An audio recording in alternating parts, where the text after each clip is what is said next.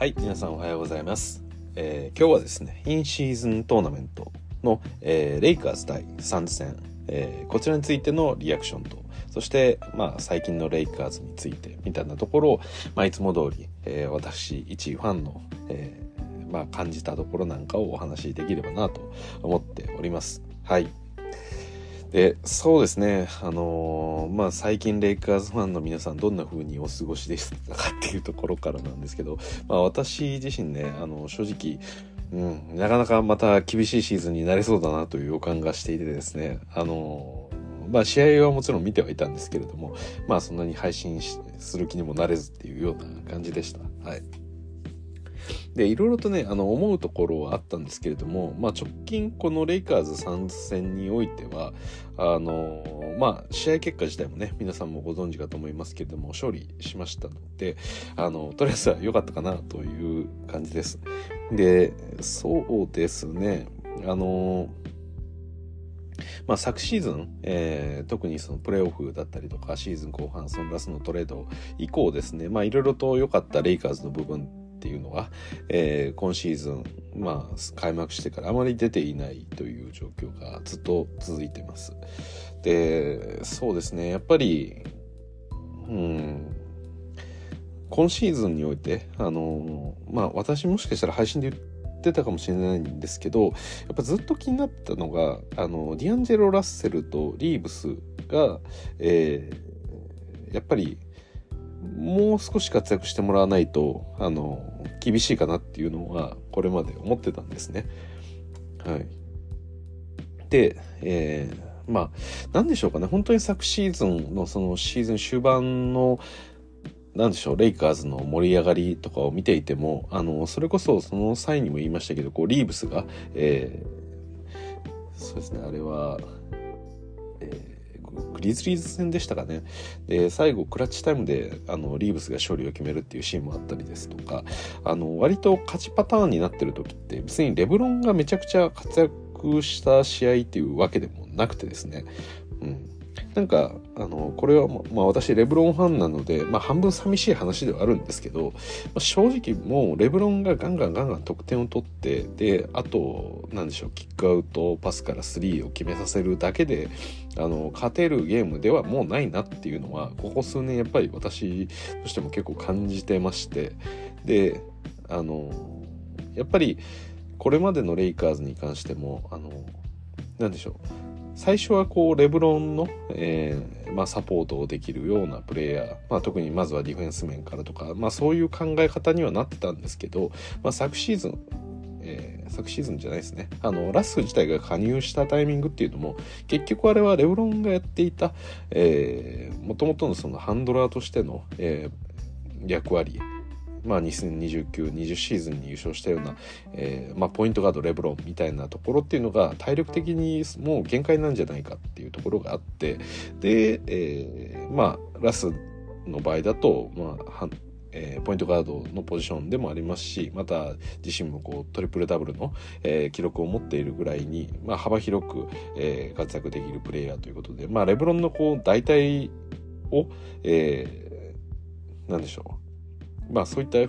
いろんなことをしなくていいように、えーいろんなことができるプレイヤーを取ってきてであとはまあ自分の得意な領域だけで、えーまあ、レブロンにプレーさせるとか、まあ、そういう方向で、まあ、レブロンの負担軽減で動いてきたっていうのが、まあ、ここ数年の、えーレイカーズの人事だったと思うんですけど、はい、でまあ昨シーズンのその話に戻すとあの終盤やっぱり良かったのはそのラスディアンジェロ・ラッセルだったりリーブスだったり、まあ、そういったところからの、えー得点源が、えー新たにできたっていうところ特にそのガード陣の中から出てきたっていうところが、まあ、レブロンのそのポイントガードとしてのその負担軽減にかなりこうつながった。でその結果、まあ、レブロンとしてもまあそうですね後半八村もそうですけれどもやっぱりああいったトランジションでの強さとかそういうところにあの注力できるっていうところが、まあ、ゲームをいい方向に進めていたのかなっていう印象がありましたであとはまあ単純に全てのプレイヤーが基本的には3をある程度打てるプレイヤーに変わったっていうところも大きくて、まあ、そこのスペースですよね。レブロン AD がインサイドでの、えー、強さを持っていながら、まあ、外角のシュートも、えー、成り立っていたっていうこのバランスが、あのー、まあ、結構いい方向に出てたのかなという印象はありました。ただ、あのまあ、最終デンバー戦ではですね、まあ、このディーロだったりリーブス、まあ、こういったガード陣のプレイヤーがそこまで活躍できなかったでこれがの終わったままが今今シーズンもまだちょっと継続してるなっていう私はそんな印象です。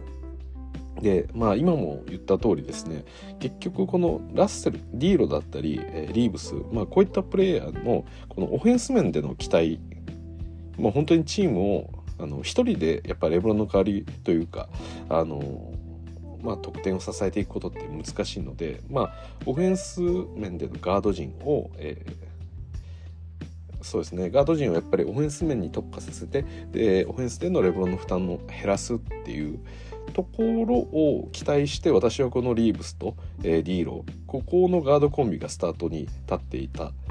ていうか今季から立ち始めたっていうふうに私は理解してるんですね。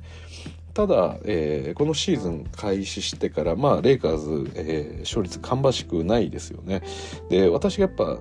気になったのは、この、もともと言われていたディーロだったりリーブス、このディフェンスの穴といいますか、やっぱりディフェンス面でのその強さがない分、えー、まあ、ここまで言い切ってしまうのはあれですけど今のスターターの中で例えば、えー、ディーローリーブス、えー、レブロンそして、まあ、プリンス、えー、AD といるとですねやっぱりレブロンはどうしてもディフェンスで、えーまあ、自分負担を受けないような、えー、ポジションに行くのであのまあ AD はもちろんリムプロテクターとして、えー、素晴らしいんですけどやっぱりうん、5人中3人そのディーロリーブスレブロンっていうちょっとディフェンスで、えー、心配なプレイヤーがコートで最初立ち上がるっていうのが結構やっぱり第1クォーターで、えー、相手に一気に勢いに乗せてしまうような、えー、そういう結果にやっぱりなってしまうのかなっていうところがありました。まあ私は結構感じてました。はい。で、そうですね。あのーだから、まあ、仮にねそのディフェンスが多少悪くとも、えー、ここまでそのディーローリーブスが実際オフェンスを牽引してるのであればまあ半分諦めなきゃいけないというかあのどっちを優先するんだっていう話でまだ採用する可能性はあると思うんですけど、まあ、今のなんかこの状況でそのディーロにせよリーブスにせよそこまでオフェンス面での貢献っていうのがあのすごくできているわけでもない中で、うん、なんでこのそんなにディフェンスが得意じゃないプレイヤーをわざわざ、えー、2人並べて使ってるんだっけっていうところが正直あのここなんでしょうね数試合の中で、まあ、開幕からずっと感じていた部分ではありました。まあ実際ね今回あのメンバーもかなり多く、えー、入れ替わった中で、まあ、スターターどうするんだとか特にそのウィング陣プレイヤーがいろいろといるのであの、まあ、開幕前から言われててダービーハムはあの唯一確定してるのはレブロン AD でディーロリーブスここはスターター確定ですみたいなことをポロッと言って以降そこから実際にこうやってきたわけですけど、うん。はい、前置きが長くなりましたが私ちょっとこのディーロとリーブス本当にこのガードを並べることにあの正しいのかっていうところがあの非常に不安だった流れがあったんですけれどもただ今回ですねまあはい。まあ一つハムもまあ決心したのかというかあの何ですかね。まあここまでいろいろとこう試したからこそ次はこれをやってみようという話になったのかちょっとよくわかんないですけど、まあ、何にせよね、えー、今回リーブスがスタートを外れる形になりました。で、えーまあ、代わりに誰が入ったのかっていうと、えー、キャメル・エディッシュですね。はい。ここ数試合ですね、あのー、まあちょ、まあ、言ったらあれですけどこのメンバーが結構怪我人だったりとかが多くていろいろ皆さんこう出られない、まあ、特にバンダービルトとかは、まあ、ずっとしばらくちょっと休んじゃってますけど、まあ、八村もそうですし、えー、あとはリーブスの怪我があったりとか、えー、いろいろとあのプレイヤーが抜けたりしてる間に、まあ、少しずつ使われてきたこのキャム・レディッシュが、えー、今回スターターとして、起用されましたと。でそうですねあのー、ま、キャメレディッシュに関してはあのこれ登録は何なんですかね？フォワードのポジションにはなるんですかね？まあわかんないですけど、まあ、何にせよ、えー、相手のガードに対してのそのディフェンダーっていう立ち位置ですよね。なんで 3&D 的な使われ方をしています。はいすいません。なんでまあ体自体も何でしょう他のまあ昔のこのレイカーズの話ですとえー、KCP とかそういうプレイヤーよりかはもう少し大きいような、えー、印象があってかつ、えー、足も結構動いて、えディフェンス、まあ、腕も長いですよね。なんで、まあ、予想外に今レイカーズの新たなこう、まあ、役割として少しこう脚光を、え浴び始めてるプレイヤーということで、まあ、ここ数試合ねあのディフェンス面での評価っていうのはある程度こう固まってきたなっていうところがあってやっぱりリーブスディーロが並んでる時よりも、えー、ディフェンスが圧倒的に機能するっていうのはそれはまあ間違いないかなっていう印象はやっぱありますよね。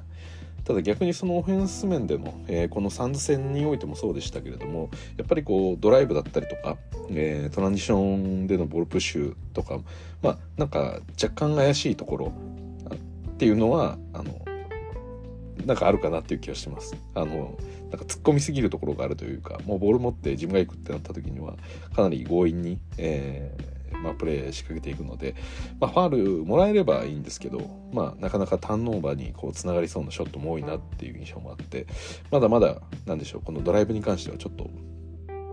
はい、怪しい部分あるかなというところですと。で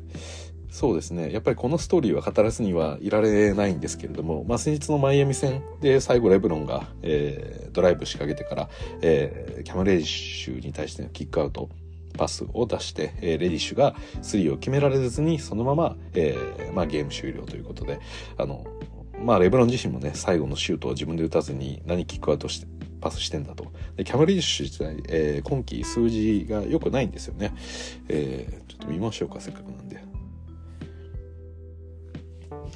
あの、スリーポイント、レイカーズのプレイヤーの中でもかなり入ってない方でして、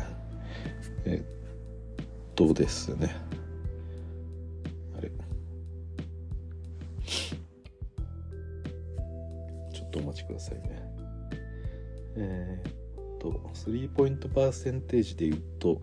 えー、まあ、29%と記載されてますね。まあ29%、ごめんなさい、これもう最新の数字なんで多分若干上がっちゃってると思うんですけど、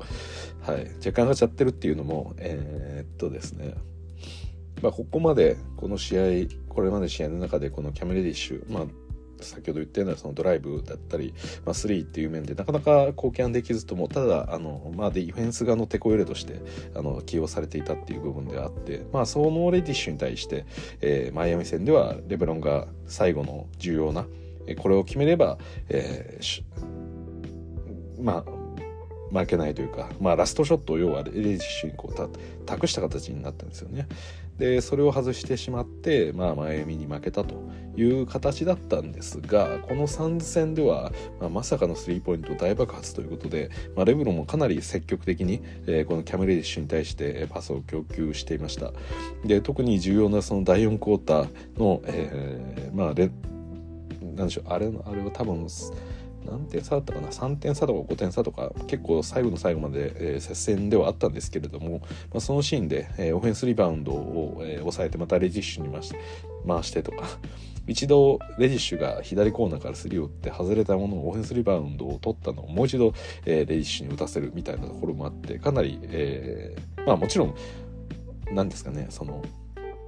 意識的にレディッシュに寄せていたというよりかは、まあ、その時にワイドオープンだったのがレディッシュだから、えーまあ、ボールを供給したっていうのが、まあ、正しいんでしょうけれども、まあ、結果的にこうレディッシュにボールが集まる形で、えー、しかもその3を 2, 本2回目は決めてみせたと。でこの試合においてはなんとスリーポイントは8分の5ということで62%の、えー、かなり高い精度で決めて、えー、結局得点としては17点ですかね。はい、なんで本当に素晴らしい 3&D プレイヤーとして、えー、活躍したというような、えーまあ、あのマイアミでの敗戦を、えー、まさにこうひっくり返したぞというところでで試合後のインタビューでレブロンもねあのまあいろいろとバスケ分かってないやつはあのマイアミ戦での、えー、ラストショットに対して批判をしてくるけれども、うん、まああれは、まあ、ある意味でこう正しかったっていうこと、まあ、常に自分は、えー、正しいプレーを選択しているみたいなことをレブロンが、えーまあ、言ってましたね。はい。まあ、そうですね、あのー、まあ、なかなかこの話も難しいですけれども、まあ、やっぱりそうですね。やっぱバスケットというとマイケル・ジョーダンだったりとかまあまあ、ジョーダンに限らずですよね、まあ、一流のプレイヤーたちっていうのは最後にボール託されて特にこのミッドレンジでショットが打てるプレイヤーあの、まあ、MJ もそうですし、ね、コービーだってそうですし、えー、まあ誰でもいいんですけど、まあ、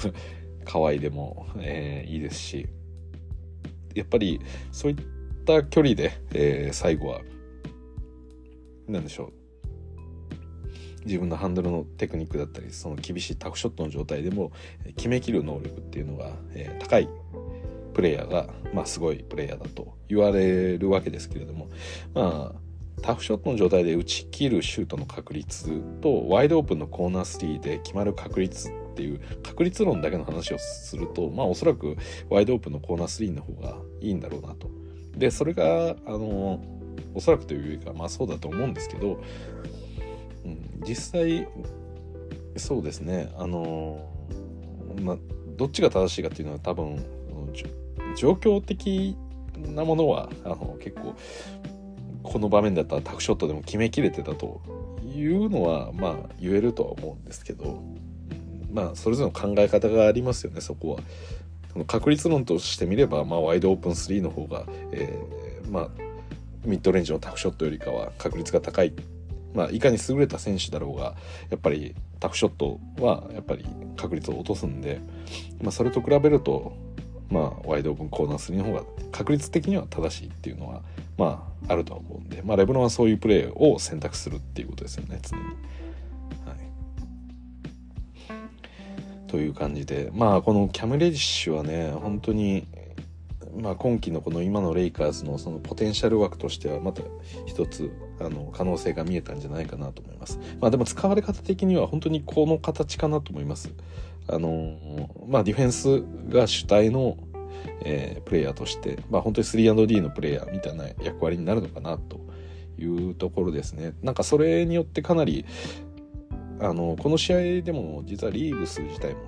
えー、まあ第4クォーター、えー重要な場面でのクラッチの同じくまあ、それこそ、えー、ミドルショットを、えー、リーブスも決めていましてね。で、この日は、えー、試合自体得点15点ですかね。で、3も4分の2、えー、フィールドゴールも54%ということで、まあ、あの、悪くない、えー、結果になってます。で、これもですね、やっぱりそのディーロとリーブスを、うん、なんか、並べないことによって、起きたのかは分かんないですけどなんかいい方向にはの働いたのかなっていう気がしますね。別にリーロもリーブスもどっちか悪かったわけというよりかはなんかディフェンス面での負担だったりとか、まあ、そういうところからある種なんか解放されるんですかね。多分このディーロ自体もあのオフシーズン一番何をしてきたかっていうとディフェンスを一番頑張ってきたっていう話をしていて、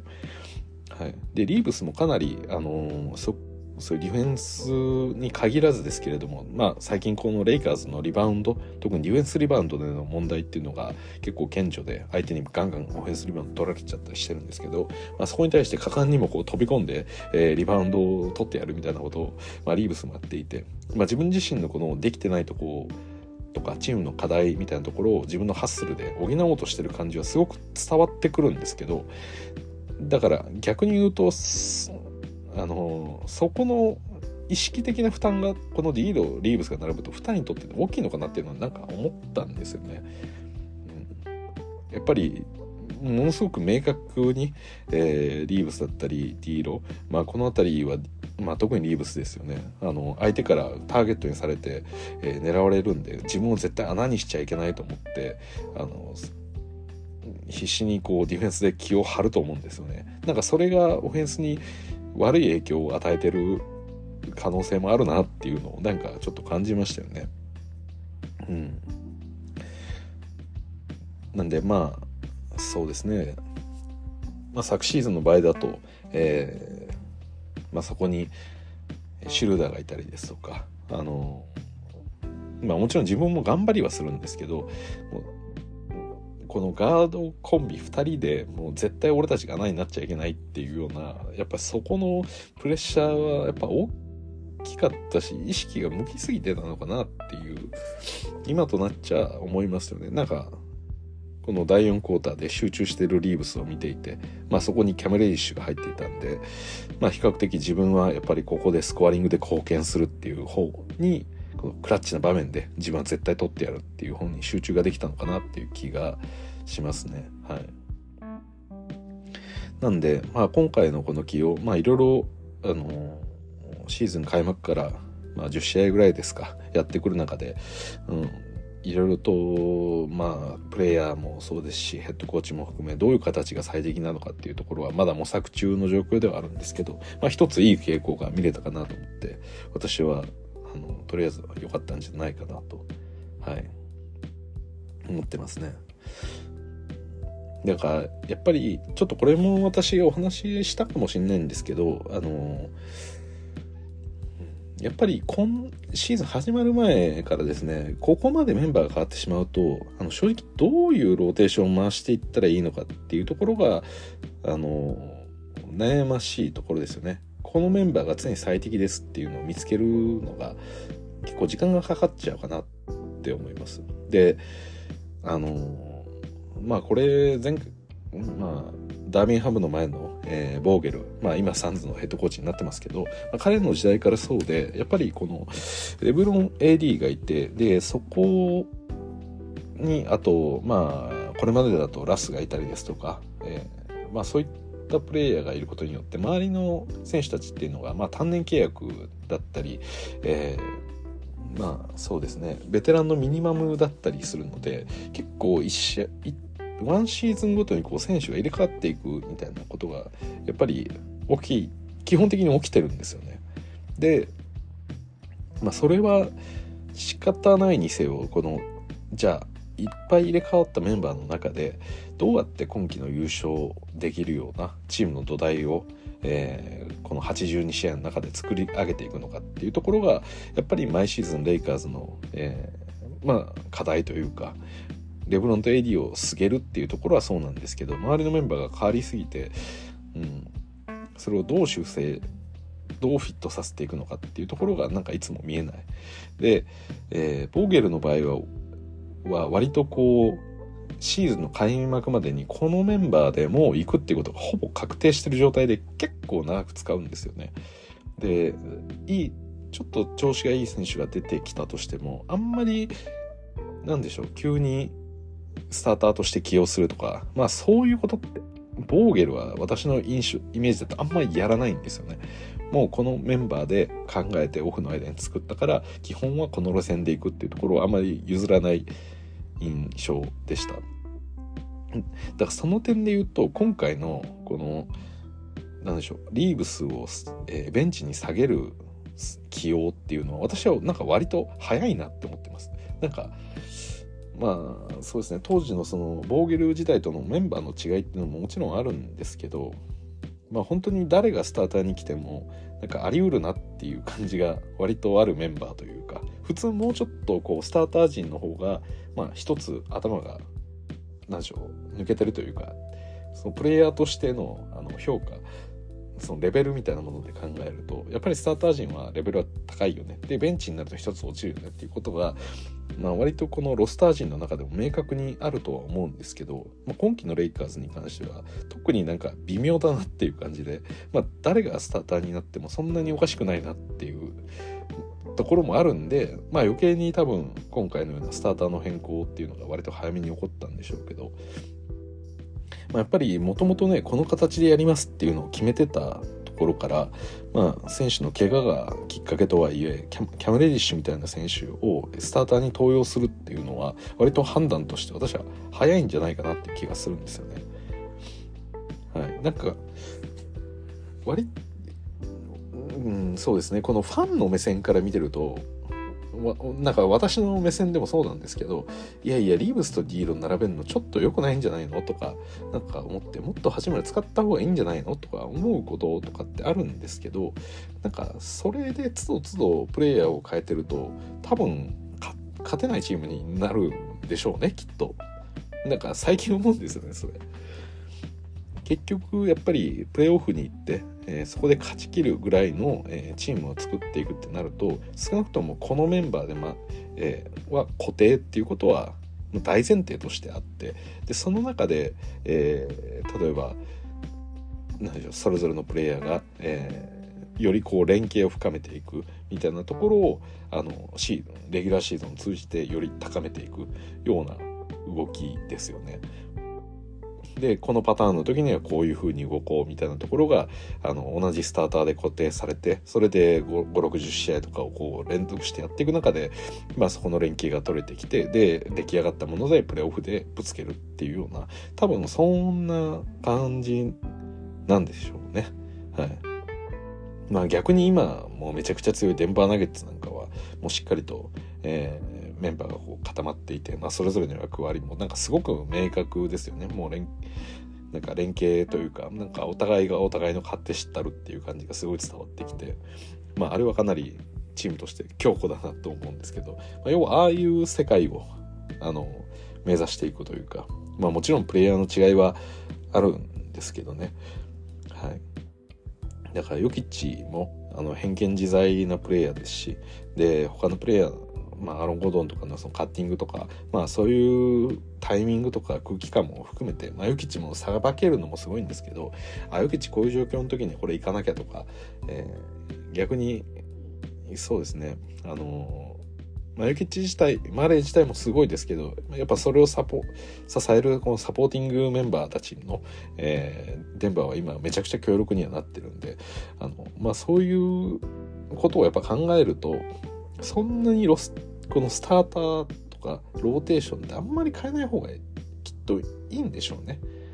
まあなんか一時的になんかこの選手いいなと思ってちょろっと変えちゃったりすると多分このうんそういうチームの土台ができないもそうですしこの士気に関わるような気がしますよね。私自身はこうヘッドコーチをやったわけじゃないですけどなんか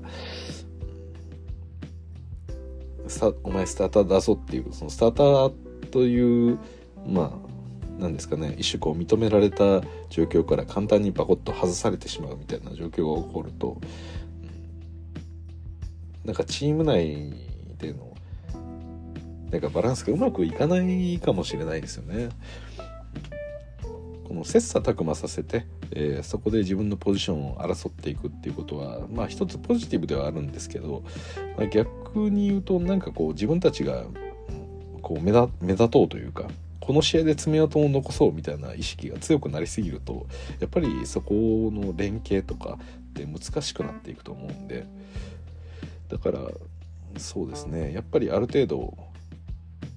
うん、優勝を目指すなら余計にこのある程度スターターを固定させた方がいいんだろうなっていう気はしますよね。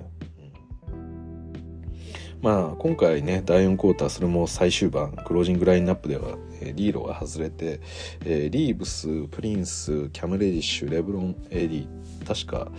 えー、そんなラインナップになってたと思います。まあでもディーロはねあの実はこの参戦の前のインタビューですかね。で最近ちょっとチームのまあ雰囲気というか調子が悪いっていう話をしていてでまあ自分たちはよりこう他のなんかプレイヤーたちの味方のプレイヤーのことをもっともっと考えなきゃいけないみたいなことをディーロは言っていてなんでまあ割とこうなんでしょう今チームの中でリーダーシップを取ってそしてなんでしょうまあワン・フォア・オールオール・フォー・ワンじゃないですけどこううん、やっぱり自分のプレーをするだけじゃなくてやっぱりチームとして、えー、勝利に近づけていくためのやっぱりプレーをしなきゃいけないっていうことをあのリーブスは、えー、ディーロですね。ディアンジェロ・ラッセルがあのインタビューで言っていたんで、まあ、そういう意味だとこの4球、えーまあ、最後のクロージングのタイミングでディーロ外されましたけど多分うん、なんか受け入れてる感じでしたよね。実際その、一応あのまあ、勝利した時、まあ、それに第4クォーターベンチの中でもあの味方のいいプレーが出た時にはすごいあのベンチから盛り上げていたっていうのもあったんでまあなんかそういう方が、うん、いいのかもしれないですね。はい、はい、という感じですね。まあちょっといろいろと話が広がってしまいましたけど、まあ、直近こういろいろと、えー、私の中で思ってたこのディーロリーウスの、えーまあ、2人のガードを揃えた状態いかがなものかと思ってた部分が、まあ、今回参戦によって、えー、参戦では、えー、そこがキャム・レイシュとディーロという2人に変わりましたよと。でかつですね、えー、まあ最終的にはこの試合は勝利できたんでそれが何よりだったかなというふうに思ってます。でちょっと細かいプレイヤーごとのあのどの時間帯で出ててとかそういうことはあの、まあ、別に集計したりしてるわけではないんですけど、まあ、この第1クォーター最初の立ち上がり少しだけレイカーズリードできたんですよね。まあ結果もう第1クォーターの終わりにはあのもうサンズに10点近くですねリードされましてでそれが第4クォーターまでずっとリードを、え、許した状態が続いてはいったんですけどまあそうですね第1クォーターこれまでの立ち上がりと比べるとちょっとマシだったかなっていう印象ですね。ちょっと1クォーターだけのプレイヤーの得点を見ましょうか。はい。で第1クォーターで、えー、ディーロが最初の10分10分も出てるわけじゃないです。あ、10分か。そうか。えー、最初の10分間出ていて、えー、10得点ということで、まあ最初、第1クォーターの立ち上がりっていうのは、このディーロが一番貢献してたのかなっていうところでした。で、そうですね。なんで、まあ、昨シーズンとかいろいろトランジション3とかバンバン決めてた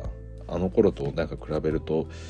はい、ちょっと今のレイカーズ3が全般的に厳しいなっていう状況ではあるんですけれども確か第1クォーターはねディーロ結構自分で、あのー、得意のあのなんでしょうゆるっとしたリズムで、えー、そこから、えー、ミドルの、えエリアでジャンプシュートを決めてたっていうような印象がありましたね。なんかああいう形で得点を取れるっていうのを一人で取れるとやっぱディーロのあの強みの部分かなっていうのはすごく、えー、思ってます。であとあれですよねなんか最近この AD との、えー、ピックアンドロールとかもそうですけどなんか AD がアリウープしてるシーンってあんま見ないですよね。あれななんでなんでしょうね。まあ、相手がケアしてるからっていうのはもちろんなんでしょうけどなんかもうちょっとプレーとしてなんかエディの高さを使ってもう一発で叩き込ませるプレーとかもうちょっと多くてもいいのかなっていう気はするんですけどね何なんでしょうね、はい、まあ今はちょっと関係ない話ですけど。はい。そうですね。で、えー、まあ参戦にも話を戻すとですね。まあこれまでのあのレイカーズの面々のなんかいいところがいろいろと出たそんな試合だったのかなっていう気もしてます。なんでまあおそらくレイカーズに今のところ多分順位的にはどれぐらいなんでしょうね実際のパワーランキングとかで言うと本当に多分中間ぐらいにいるんじゃないかなっていう気がしてます。でそうですねまあこのサンズ戦ではそれなりにみんな出来は良かったんですけどそれで中間ぐらいかなっていう正直今のところ印象ですね。でこれがもうちょっと固まってくればであとバンダービルとかも乗ってきてどうなるかっていうところも一つあるので、うん、あれですけどまあでもどうなんでしょうね。なんか私この今レイカーズ結構怪我人がいろいろ出ていたんで、まあ、怪我人が多い中でやっぱりこう負けてしまうの仕方ないよねっていう声もあるんですけど、うん、じゃあバンダービルトが1人帰ってきたからって言って今のレイカーズが大きく変わるかっていうとなんかそうともそんなに思えないころもあるんですよね。だからおそらくバンダービルトが出るのであれば出るにせよ多分このディーロリーブスガードコンビはやっぱりあのどっちかにしないといけないだろうなっていう気はしてるんですよね。だから今このキャム・レディッシュが出てる枠っていうのが多分バンダーベルトに変わる枠なんですよね。で、まあ、レブロン・エディ硬いとして、え、ディーロが、え、スターターにいてであとそうですねここがプリンスになるかもしくは、えー、八村になるかでおそらくまあプリンスの方が硬いのかなという感も、まあ、否めないというところですかね。はい。まあでも、このラインナップはこんなラインナップで私結構いいかなと思っていて、なんか別にスターターだからいいとかっていうよりかは、なんかその方がお互い向いてるんじゃないかなって気がするんですよね。なんか八村もあのトランジションでの走りだったりとか、特にその、まあ、リバウンドとかもう結構この怪我復帰してからよりこう積極的にやってるなっていう印象があって、うん、やっぱり、まあ、そういう強みを出すんだったらスターターでがっつり走るというよりかはこうベンチから元気な状態で出てくる方がなんかいいのかなっていう気もしますしなんかリズム的にもねあのまああまり多くはないですけど、まあ、実際このポストプレーから、えー、得点を取れる選手でもあるんでなんで、まあそういうのがベストではあるんですけどね。ちょっと悩ましいですね、これは。はい。うんだからリーブスとかも、あの、クラッチでの、あの、まあ、得点力だったりとか、まあ、そういうところを考えると多分スポットで得点取りに出てくるとかの方が、うん、いいのかなっていう気もするんで。なんか今回のラインナップっていうのはなんか悪くないなっていう印象はありますね。だから本当にそのバンダービルトが戻ってきた時のキャメレディッシュをどうするかっていうところがなんか私的には一番気になってるポイントですかね。まあ今せっかくねこんなに3入りだしたんでなんか使えるならもっと使いたいなっていう印象もありますし。別にバンタベルトに戻ってきてほしくないわけではないんですけど。ちょっと考えちゃいますねそこは。多分今のリバウンド問題とかは多分バンタビルトの方がよりこうリバウンドに積極的に普段絡んでたんで特にオフェンスリバウンドで絡んでたんでいいんでしょうけどまあまあ、レレイシュの3をどう評価するかですよね。まあ、この感じこの8分の5みたいなものがこれ以上続くの続きそうだっていうせっかく乗ってきてるところなんでこれが結構安定して入ってくるならもうバカになんない、まあ、しっかりとしたこのあのコーナー3の、えー、シューターとしてかなりオフェンスにおいても、えー、一つなんでしょう貢献できるポイントにはなってくるんでそうなるとさらにどっち使うか悩みますね、はい、レディッシュかバンダービルとかどうしようかっていう感じですよね。うん、まあ嬉しい悲鳴ですね一つ。でそうですね。あのすいません。話が行ったり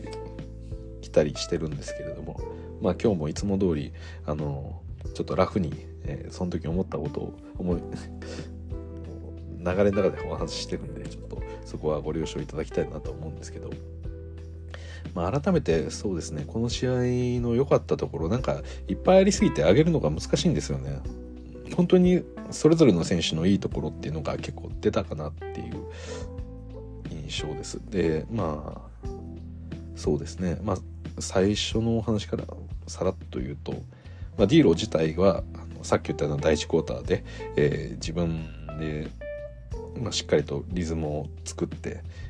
まあ、最終的にはサンズが第1クォーター勝利した状態で、まあ、進んじゃいましたけどしっかりとあの第1クォーターもなんでしょう1クォーター目からなんか試合が壊れるみたいなことはあの防いでたのは、まあ、ディーロの、えー、おかげかなというふうに思いますし、まあ、その後もねなんか、えー、AD に対してのいいパスだったりですとか、まあ、彼らしいそのパス、うん、いいプレーメイクのシーンっていうのが、えー、特に終盤においてもいくつかあったなっていう印象もあったんでその辺は良かったかなというところです。で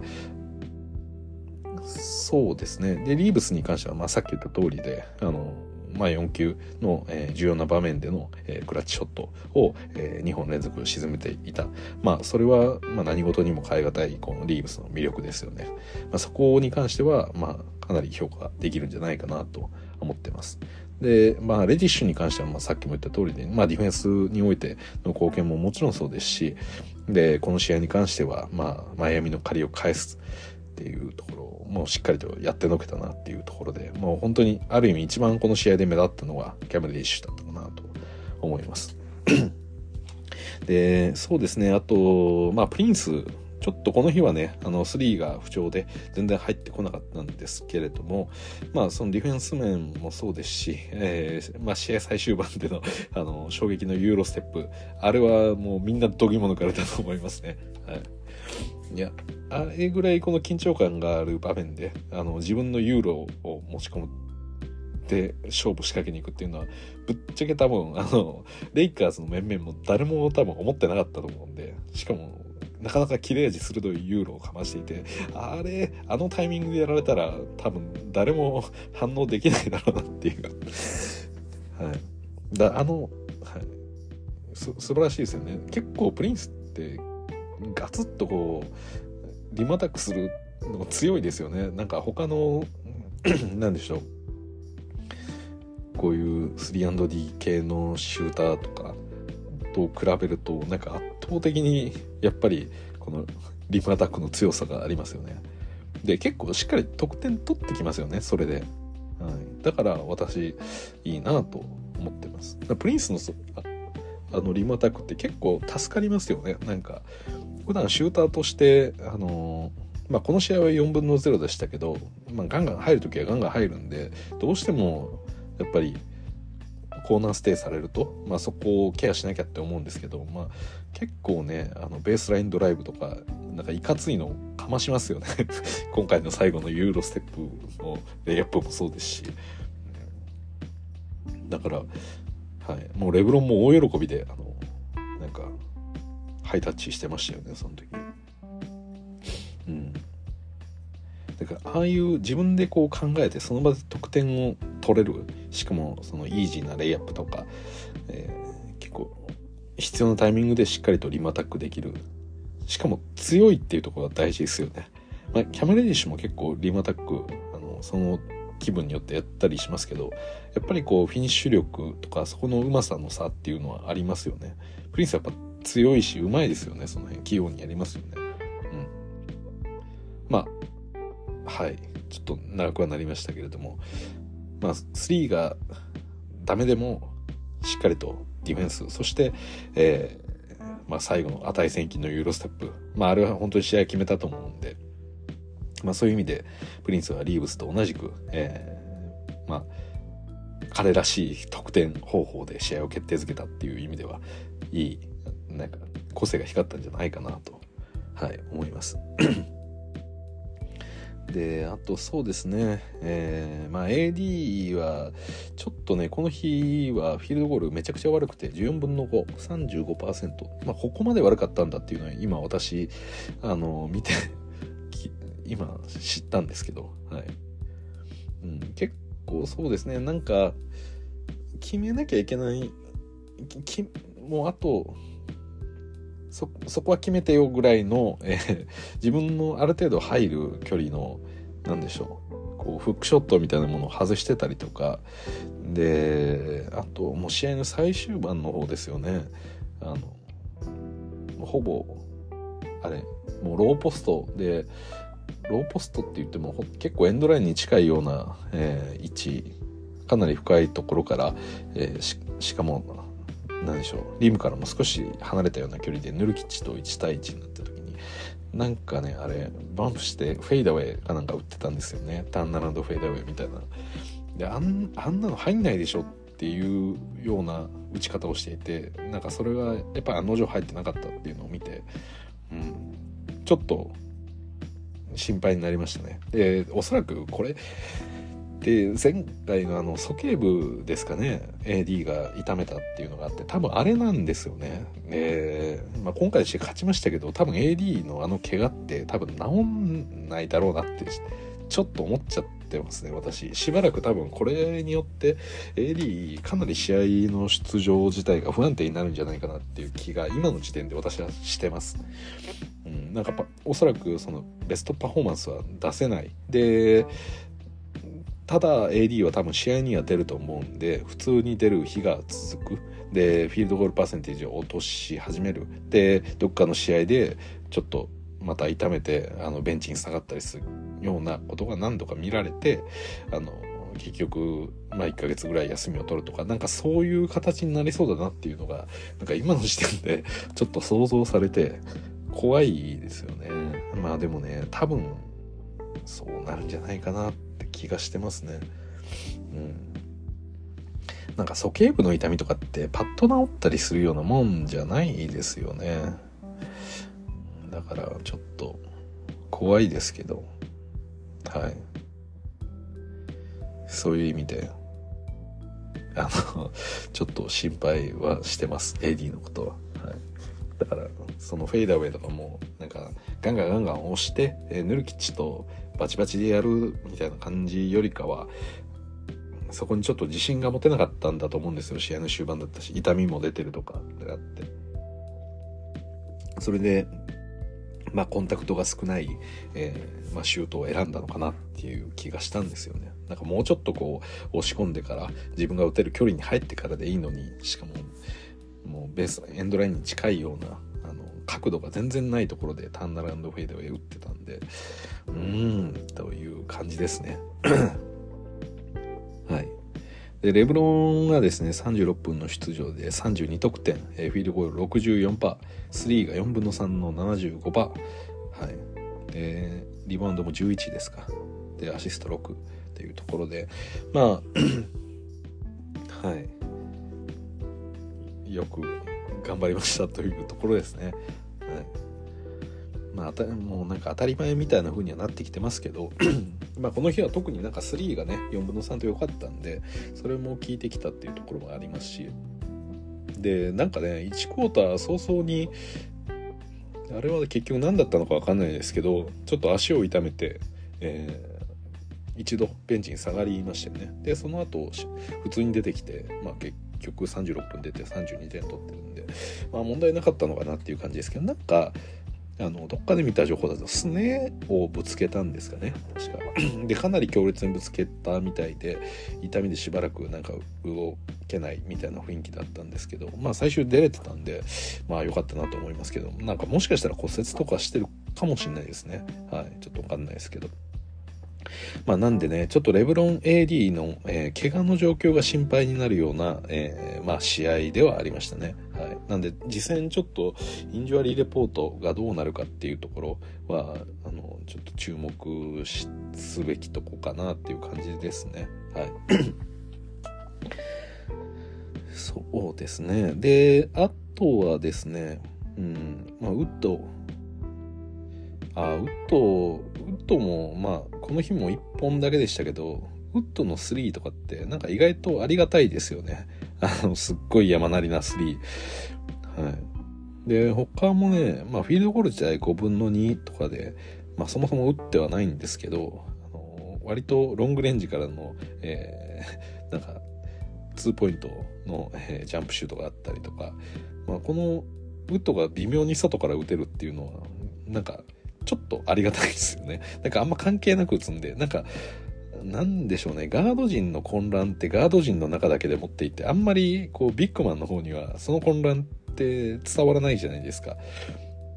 混乱というか、なんかこうストラグルというか、あの、なんか悪い方向にこう転がっていってる時、なんかディーロにせよ、リーブスにせよ、なんかスリーも入んないし、必死に、まあ特にリーブスとかってもう必死に打開しようとしてるのが伝わってくるというか、すごいなんかバシバシバシバシ、あの、ドリブルをついて、つきながら、あの、狭いとこにこう入っていって、まあ、ポンプフェイクして、また、えー、あそうですね、あの、いろいろと、こう小技を使って抜いてやろうみたいなここで絶対と得点取ってやるんだみたいな感じのすごいなんか気概というか、まあ、それを結構感じるんですよね。うん、そのまあ、ディーロにせよこういうトランジションの状態で俺はいつもスリーを決めてきたからよしこの場面で打つとかそういう自分を乗せるために必死になってる感じがこのガード陣2人から結構感じることが多くてでそれが残念ながら結果がなかなか出なくてどんどんどんどん絡まっていって焦りになってっていう感じが結構あるんですけどなんかそういう時にウッドなんかたまに思い出したかのように あの3を1本だけ決めて 決めたりするのでなんかあれはちょっとありがたいですよね。なんかチームとして、まあ、今季レイカーズスリーポイントの確率も良くないんで特にやっぱりこの辺ですよねディーロリーブスが3が決まってこないっていうのが割とあったんででなんかチーム全体ねあの3もダメだみたいな風にはなんかなりきらないのはこういうまあもちろんプリンスとか、えー、レディッシュみたいなまあ八村もそうですけどウィング陣もいますけどなんかウッドが3打つのもなんか私は結構いいなと地味に思ってます。はい。だからそうですね結構強引にこうプッシュしてシュートを打っていったりする時もありますけどなんかフックシュートとか結構なんですかね体勢が崩れたような感じで打っちゃう時もありますけどなんかそれよりかはもう普通にポップアウトして、まあ、ポップアウトしてというよりかはまああのなんですかね自分が3のラインにもともと立っていて、えー、ボールを受けてあ空いてんじゃん打っちゃえみたいな感じの あのウッドは私は結構いいなと地味に思ってます。はいでこの日は、えー、9リバウンドということでこれちどうですかね両チームのリバ総リバウンド数で比較するとレイカーズが43リバウンドでで、あサンズが52リバウンドっ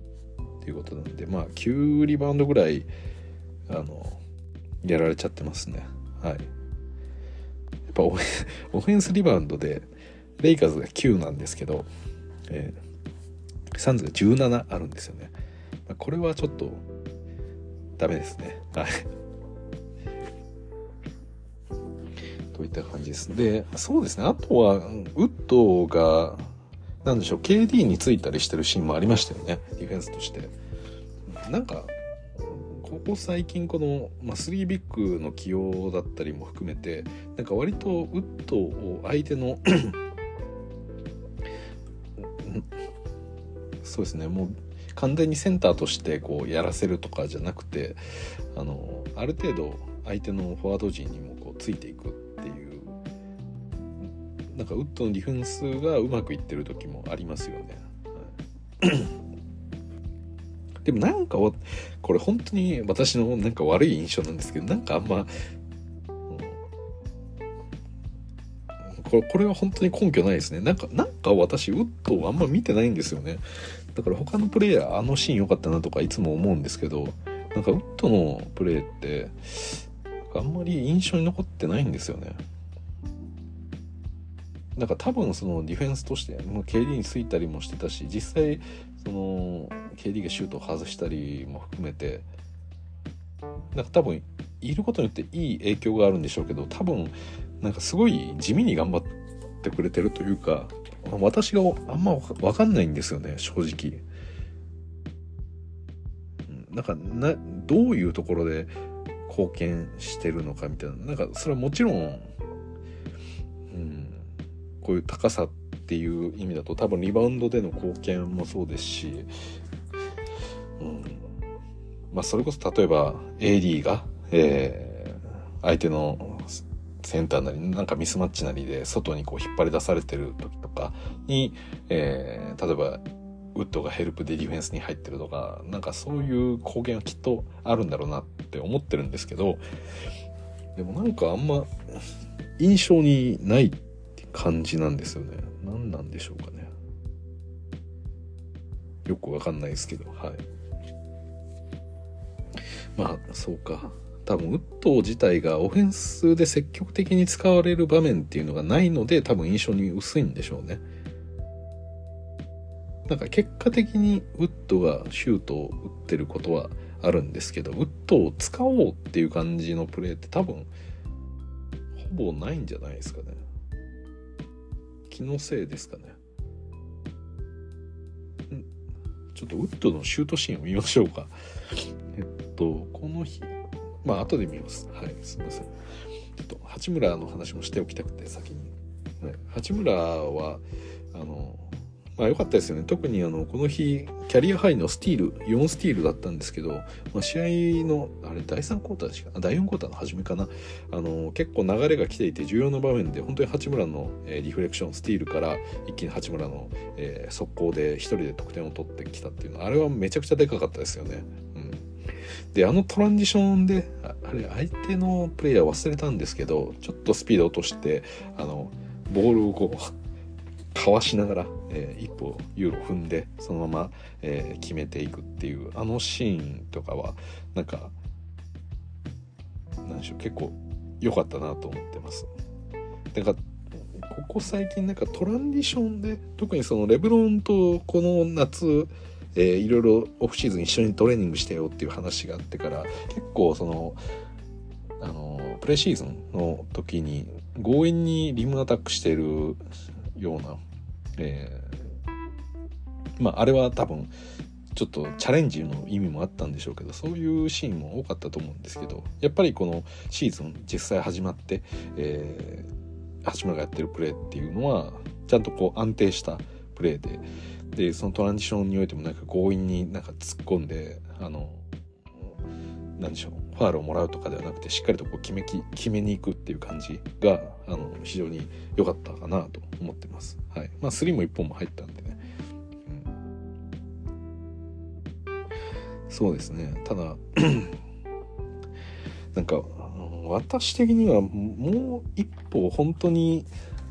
何でしょう八村のポストからポストもうちょっと使っていくとかももう少ししたらあるんじゃないかなって気がしてるんですよね。なんか今本当にこのロスターロ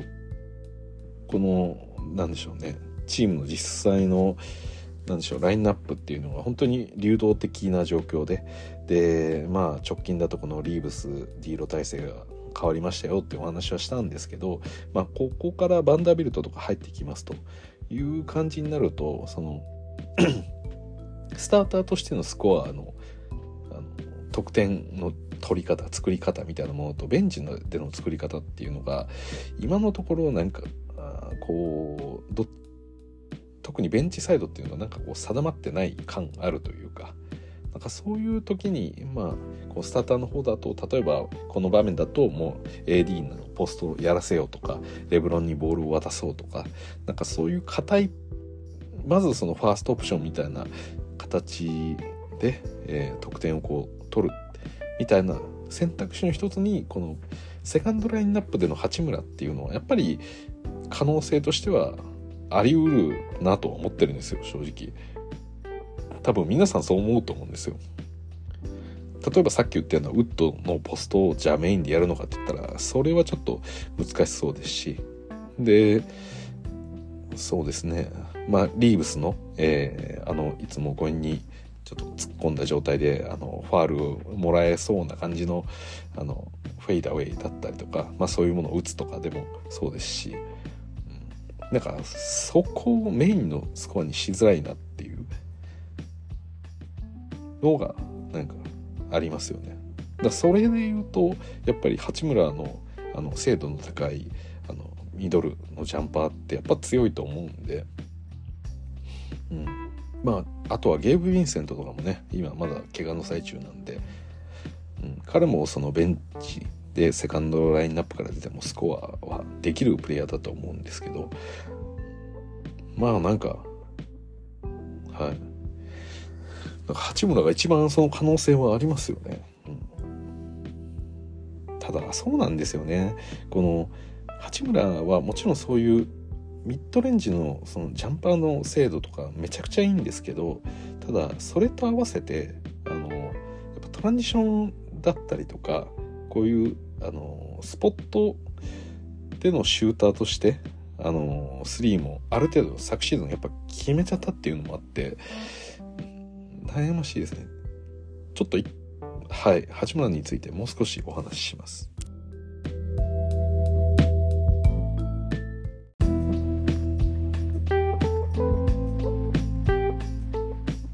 はい続きです。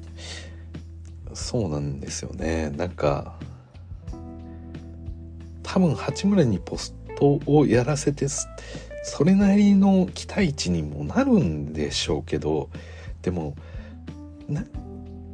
何なんでしょうねこの、うん、他のプレイヤーと比較すると多分八村のポスト使うっていうのはなんか選択肢としてありだと思うんですよね。ただ八村個人があのその期待値の高いプレーって何なのみたいな。八村個人の中で言うと多分その強みの部分ってやっぱスポットアップみたいなそのシューターとしての利用とかそのトランジションだったりっていう方が多分プレーとしての効率の良さっていうのは多分あるんですよね。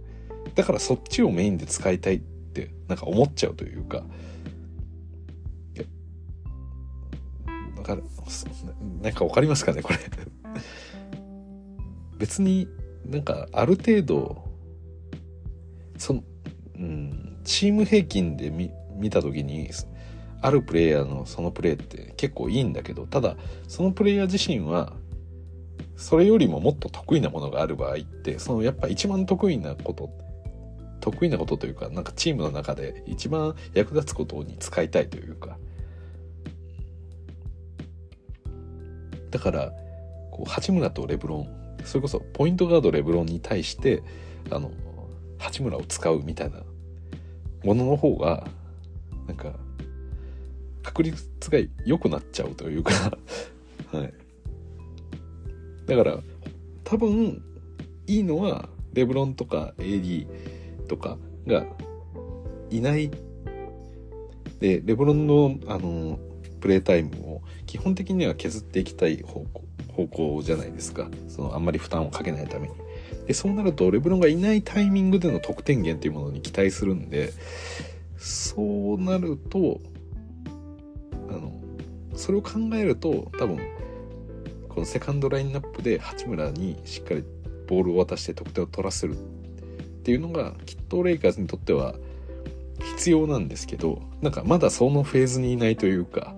今まだレブロンがプレータイム結構出てる、まあ、一生何としても一生しなきゃいけないっていう状況にいるんでレブロンがまあ40分近くまあそこまでは言わないですけど基本的にコート上に立ってるっていう前提の中でじゃあそのオンコートで得点を効率よく取るための選手は何？ための、えー、選手のプレーは何？とか。それ一つが多分レブロンが、えー、まあ例えばリバウンドで抑えて一気にその時にトランジションで前を走ってる八村に対して、えー、アウトレットパスを出す。でそのまま八村が、えー、ダンクなり、えー、まあ、レイアップなりでしっかりとイージーな2点を取ってくるっていうのが、まあ、要はそのレイカーズの一つのオフェンスのパターンとして効率がいいオフェンスなんですよね。だからそれを今はこのレイカーズのオフェンスの効率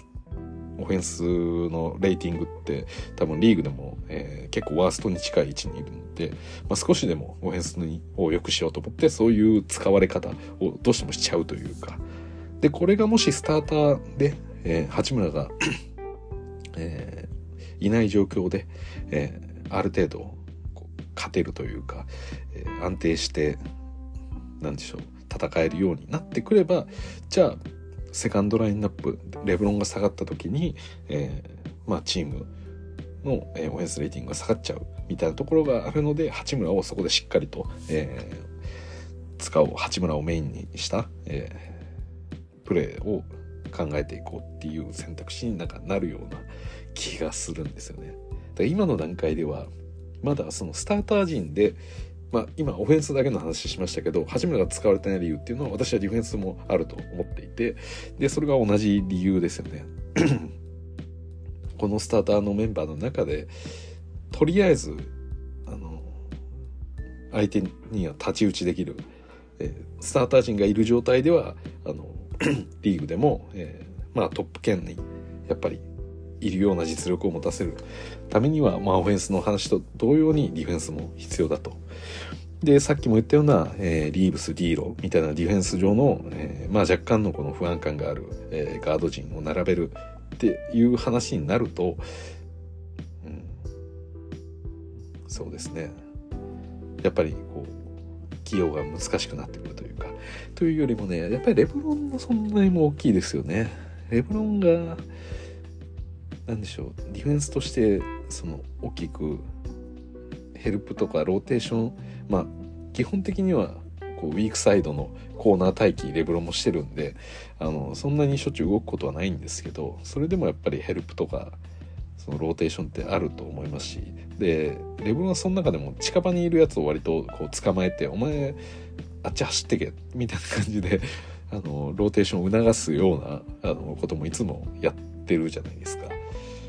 なんかそこで機動力がないプレイヤーを走らせても、ちょっと厳しいのかなって。で、八村も、まあ、この試合でもなんか2回ぐらい、あの、コーネットの、あの、ブロックあるじゃないですか。ブロックというか、ディフレクションというか、あの、絶対にボールには触れない距離なんだけど、えー、まあ、相手の、その、シュートを打とうとしてる相手のこの目線ゴール、リングに対しての目線が直で見えなくなるように手でこう隠すみたいな感じのあれですね。なんかなんかちょっとでも意味あればいいなっていうようなことをやってますけど。まあ別にやらないよりやった方がいいんでしょうけど。やっぱり本来は本来はもうちょっと相手にクローズアウトできた方がいいじゃないですか。でそれが厳しいので結果あれをやってるわけですけど。なんかあそこどうなんでしょうね。あそこってもう八村の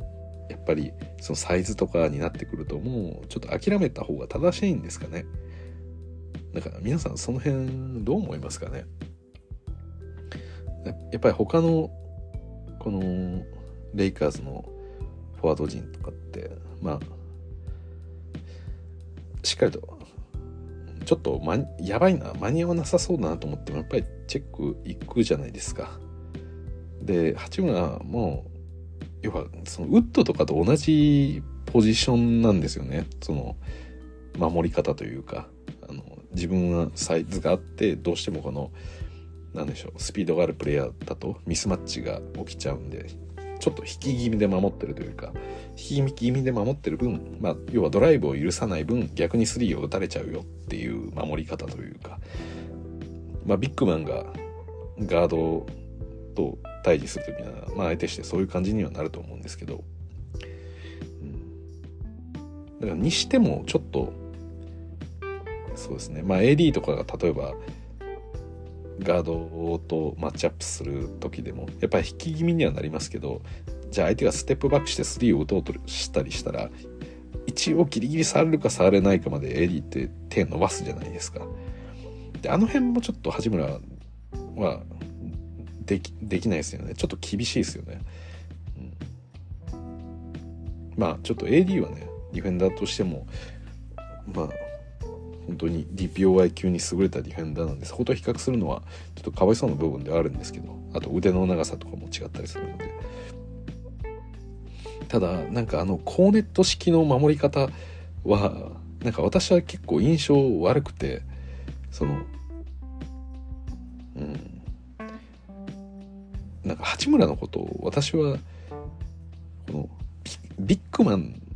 としてなんか扱ってほしくないんですよね。そうなると本当にこの AD ウッドヘイズ八村みたいなこの並びに入ってきちゃうんで。はい。だから自分がこうやっぱり、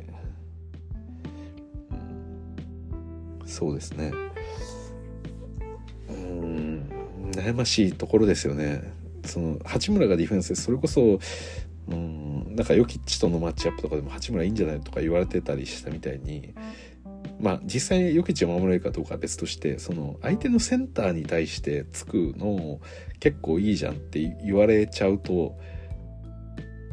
うん、センター守れるのはいいことなんですけどそこはそこですでにいるわけじゃないですか。AD なりなんなりが。で多分今のレイカーズにおいてはそこまでなんですかね。比較的動きが遅いビッグマンを八村に守ってほしいというよりかはセンターはセンターでまあ時間帯によっては別にウッドなりがやったらいいと思うんで八村がどっちかっていったら守ってほしいのは相手のやっぱり4番3番この辺のプレイヤーを守れてほしいですよね。特に3番うん。だからうんあのコーネットディフェンスはなんかまあやらないよりかはいいんでしょうけどあやっぱり基本的にはビッグマンのディフェンスと同じようなやり方をするんだみたいな感じにはなってほしくないというか。うん。それならコーネットディフェンスにチャレンジするならその相手にもう一歩でも近づいてこのプレッシャーを与える方がいいんじゃないかなっていう気がするんですよね。まあ難しいんですけどね。まあそれをチャレンジしてるんでしょうけど。うん。そうですね、まあ、今のレイカーズにおいて八村をスターター起用できないのは、まあ、さっきオフェンスがうんぬんかんぬんとか言いましたけどやっぱり一番の理由はディフェンスだと思うんですよ本当に。結局レブロンと同じタイミングでコートに立っちゃうとあの AD がいてその AD はやっぱりビッグマンとしてのディフェンスをしますしレブロンもなんか半分ビッグマンみたいな あの割とリムらへんであのあんま動きたくないというかビークサイドのコーナーにいる選手に最初ついてで例えばカッティングとかがあったらもうすぐそこでスイッチさせてまあスイ、えー、そうですね。あの自分が一番動かなくていいやつを選んでスイッチをさせるかそのまま引き継ぐかみたいなことを割となんかやってるじゃないですか。だからうんだからレブロンはあんま外に出ないんですよね結局。で AD もそのリムを守らなきゃいけないんで出ないんででそこで八村もそうなっちゃうとあの相手のやっぱり難しいですよねスリーポイントライン相手の外角のシュートに対してそのプレッシャーがあまりにも弱くなりますよね。だからそれがやっぱりプレータイムをどうしてもなんか伸ばしきれない一つの理由になるんじゃないかなっていう気がしてて。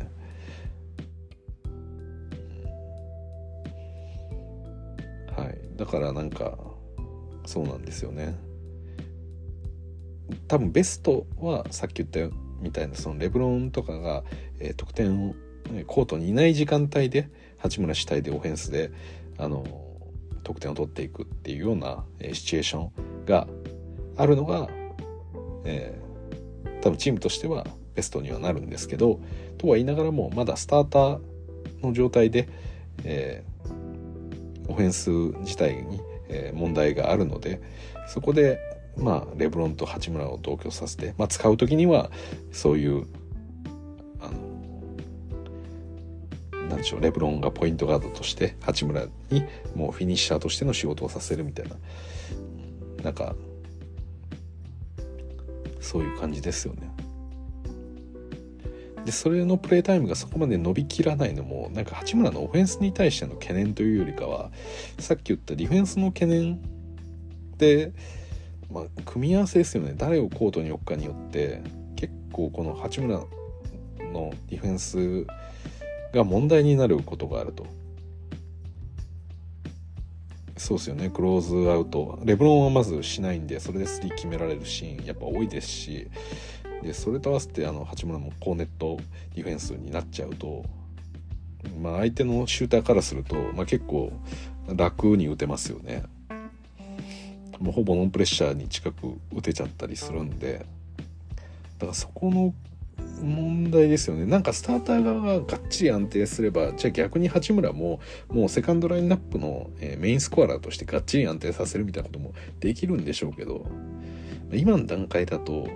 やっぱり八村の起用の際にはレブロンと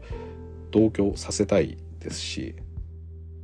だから悩ましいんですよねこれ本当に。八村の効率の良さで考えると多分レブロンと一緒に行った方がオフェンス的な効率はいいんでしょうけどただそうなるとさっき言ったそのディフェンス上の問題が出てくるで、うん、そうそうなんですよねそこにさらに AD がいるとっていうかさらにビッグマンがいるともうかなり、えー、外で痛いようにやられちゃうんで好き放題やられちゃうんでなんでレブロンセンター八村センターみたいな感じの動きになっちゃいますよね。でそれで問題なければいいんですけど、まあ、悩ましいですよね。それで、うん、まあ、ある程度八村が相手のセンターを抑えられるっていう感じになれば、まあ、それでもいいんですけど微妙なところですよね。だからセン、うん、そうなんですよね。だからランドルぐらいの感じまあ本当になんか八村が止めれそうなのって私ジュリアス・ランドルのイメージなんですよ。あれぐらいなんか大型で結構ガツガツこう押してくるような、えー、プレイヤーだと八村は多分止めやすいんじゃないかなと思うんですね。サイズ的にも。ただあれよりもうちょっと大きくなってセンターになるともう高さの勝負になっちゃうんでちょっと特にこのリム周りでボールを争うってなるとまあそのリバウンドの面とかも含めていろいろとセンター起用は問題があるんじゃないかなと思いつつ、そうなんですよね。すごいだからなんかどういう感じで、うん、なんか器用さはあるしそのうまさも持ってる。ただそれをどういう感じで使うのが一番いいのかみたいな。でほんとうん。悩ましいですよねこれは。だから、うんニックスを参考にしたらいいんですかね。どうなんでしょう。なんかはい。ただやっぱりそのあのこれまでの話の中でも言ってますしやっぱりセカンドラインナップでのメインのスコアラーになるみたいなのはレイカーズにとってもやっぱり一番いいと思うんですけどね。なんかどのラインナップにすればそれがあんまり歪みなくうまく動くのかっていうのがちょっと見えないですよね今の段階じゃ。うんはい。だからこの八村の起用法っていうのは結構後になってこないと、うん、決まんないんじゃないかなっていう気がするんですよねなんか。うんなんかそれよりも着手すべきことがまだあるというか このスターターでどうやってある程度のそのネットレーティングまで持ってくるのかっていうそこを固めてる最中でで今回はメインではディフェンスの手こ入れじゃないですかリーブスが外れてレディッシュが入るっていうことはその動きでやってる以上は今の時点で八村がスターターに絡んでくることはまず多分ないんじゃないかなっていう気がするんですよね。悩ましいですねこれは。はい。そんな気がしております。プリンスもね3まあこの試合はダメでしたけどある程度安定して入るんでね。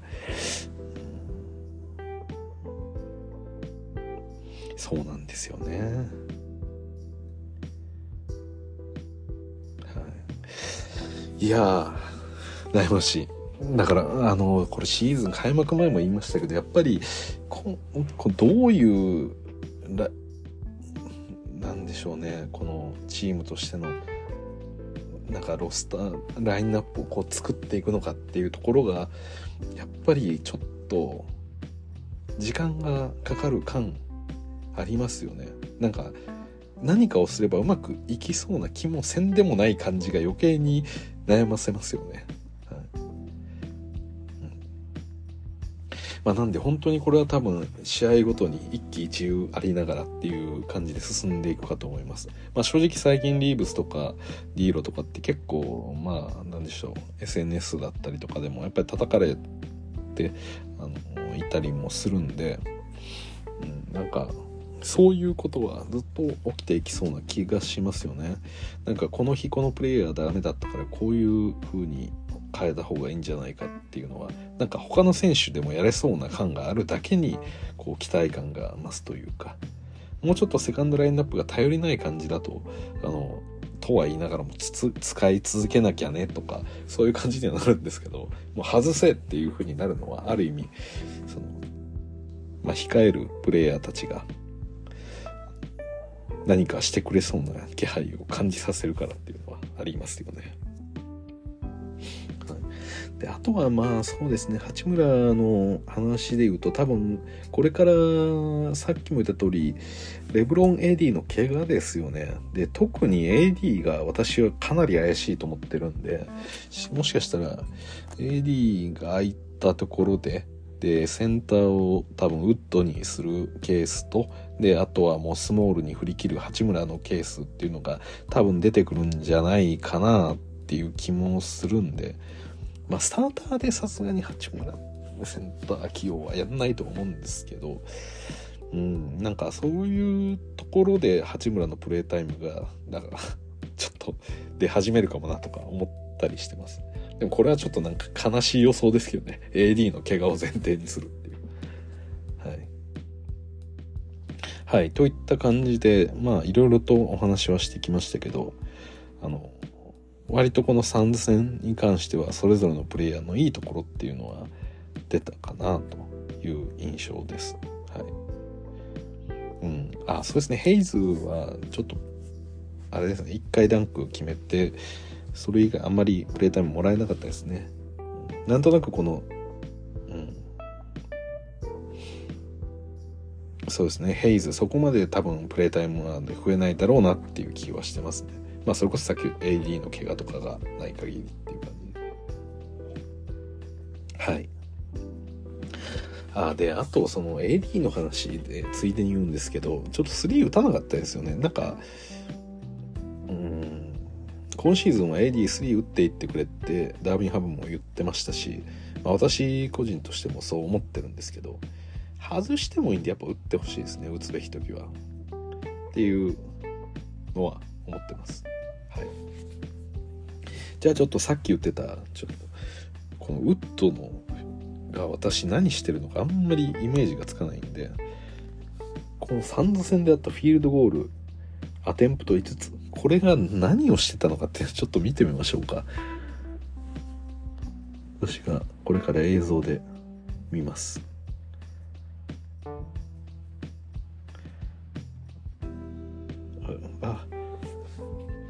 止まってくれないこれ。なぜなんだ？ちょちょっと待ってくださいね。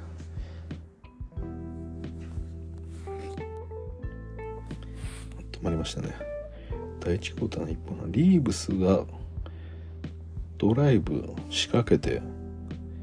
でいつものペイントに入ってからのポンプフェイクからのかわしてショッローター打ちますが外れてこれのあこれをリリバウンドというかチップしたウッドああそういうことですねはいなんでリーブスが外したシュートをまあ、ティップインしようとしてタッチしたのがフィールドゴールとしてカウントされてると。はい。これは納得ですね。で次はスローインのシチュエーションボールをほぼコーナーぐらいからああもらって。これあれですね。ロングレンジのあのロング2ですね。のジャンパーを。打って決めたってやつですね。はい。あとはああこれですね。トランジションで結構強引に突っ込んでいって打ち切ってまあファールをもらう。あファールもらってないのかこれ。トランジションで相手ディフェンダー3人いるんですがど真ん中突っ込んでいってファールもらえるだろうと思って打ったんですがもらえずというやつでしたね。こういうプレーありますよねグッド。めちゃくちゃ早い段階からなんか踏み切っちゃうやつありますよね。トランジションの時これ思いませんか？このこの試合だけですか？らなんか印象がありますよね。結構めちゃくちゃあのヤニスみたいなプレーするんですよね。これ分かりません？ウッドって本当にヤニスみたいなあの超大股でスリーポイントライン際ぐらいからもうバンって踏み切って一歩二歩で行っちゃえみたいな。でヤニスって本当長いじゃないですか。だからなんかユーロとか思いっきりトランジションで突っ込んできて強引にユーロステップとか別に相手をあんまかわせてもないしスピードもすっごいあのダウンしてあの、まあ、歩幅もすっごい狭い感じにはなるんですけど最後体を思いっきりこう伸ばしてあのからまあ、身長もでかいですし腕も長いですしこう柔軟なんで相手をあんまりかわしステップではかわしきれてないんですけどもう体の体勢崩れながら思いっきり体を伸ばして、えー、レイアップとかフィンガーロールする感じヤニスの。あれをなんかウッとやりますよね。いやいやあんな感じではないんですけどヤニスほどの化け物のじみたフィジカルがあるわけじゃないんでそうはならないんですけどただなんかよく見るとそれに近しいことをやってますよね。いつも。トランジションの時。まあそれでファールもらえるケースもあるんでいいんですけどまあ多分ウッド的にはある程度あ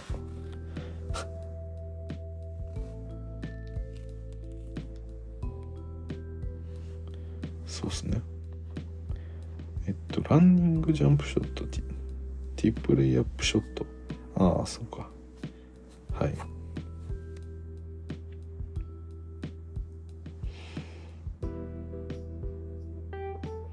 これは覚えてますね。そして最後第4クォーター。ああ3打った時ですね。はい。ああでも全部見たプレーですねこれは、やっぱりこう考えるとやっぱりウッドを使おうみたいなやつは基本ないですよね。このトランジションにおいてのえー、まあちょっと強引なジャンプショットとあとはまあさっき言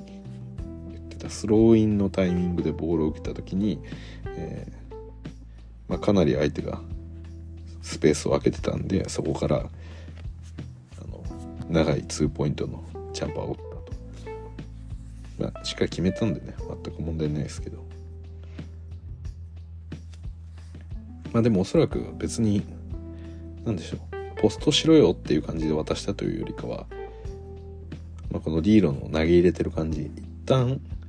パスできる相手に渡してでもう一回ぐらい帰ってくるかなとか思いつつ、まあ、そのまましっかりと決めきったウッドが決めきったって感じですね。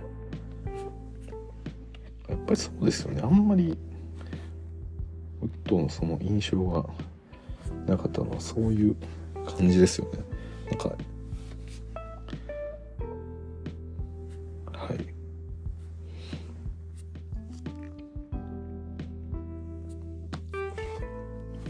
はい。といった感じですね。まあちょっとこれからねどうなるかわかんないですけど。このレディッシュをスターターにするこの形でどうより良くなっていくのか。まあ直近だから私がやっぱ気になるところはこのディーロレディッシュ。これのスターターが、まあ、今もう何でしょう。よもう何試合かやってみて、まあ、どういう風に働くのかっていうところと、まあ、あとは多分レディッシュの3がこれを機に入るようになっていくのかっていうところですよね。多分このディフェンス、さっきも言いましたけど、やっぱりディフェンスをレイッシュに任せられるようになってくると、ディーロとかリーブスにとってもなんかいいオフェンス面でのなんか影響ありそうですけどね。なんかそれをこの数試合で期待したいですよね。なんかいいリズムになっていくというか。はい。といった感じですね。ちょっとせっかくなんでレイカーズのプレイヤースタッツでも見ましょうかはい。スリーポイントパーセンテージって誰が一番高いんだろうと思ったらリなんとウッドでした1試合2.8本なんでまあ数としてはそんなに多くはないんですけどただめちゃくちゃ少ないっていうわけでもないんで。そうです。ウッドが44%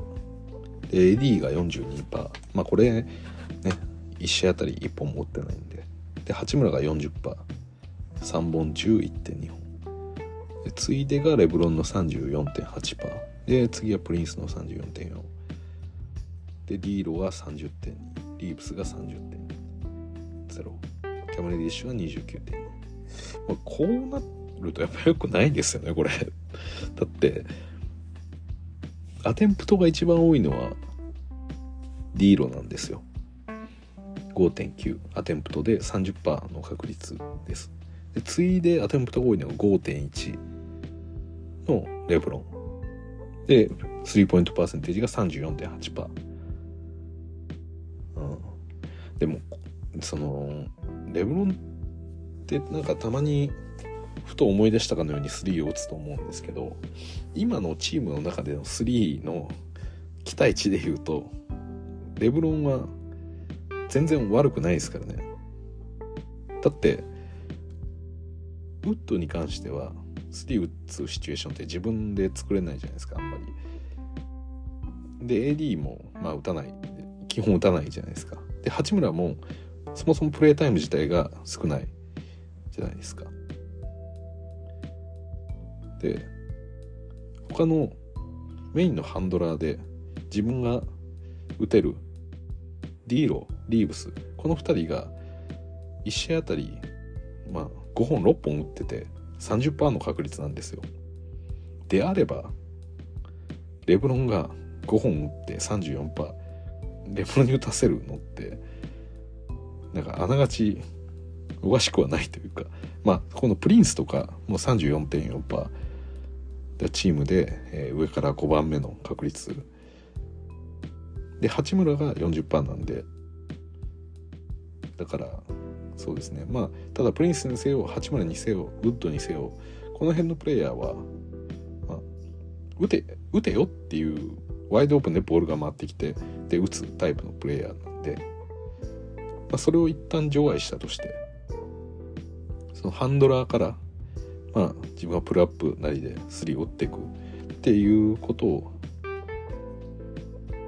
って考えるとまあそう考えなかったとしてもだからレブロンがキャッチシュートすることは今のレイカーズにおいてはまあそこまでおかしなことではないですよねこれ。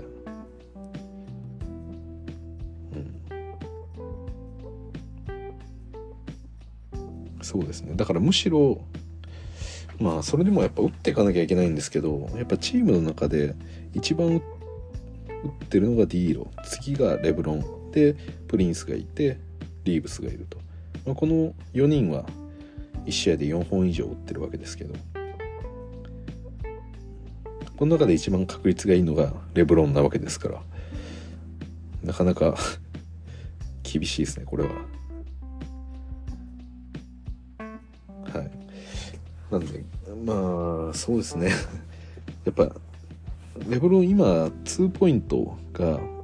めちゃくちゃ精度が効率がいいんですよね。確か。えっと。そうか2ポイントは出てないのか。ちょっと待ってくださいね。えー、っとスコアリング。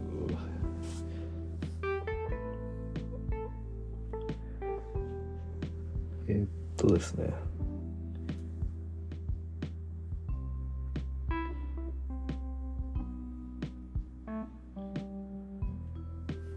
どうしたらいいんだ？ごめんなさい。ちょっと黙ってる時間が非常に多いかと思うんですがあの今スタッツを見ています。なんかこれも構難しいっすよね。見るのはね楽しいんですけどね。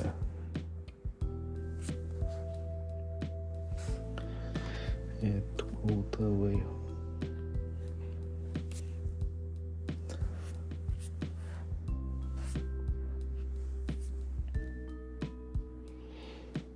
うん。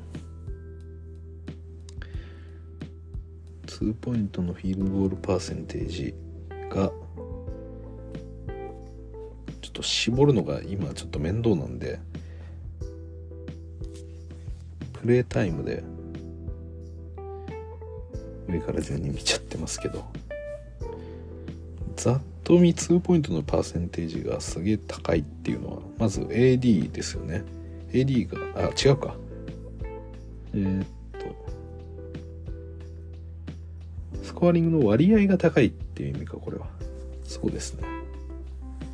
AD は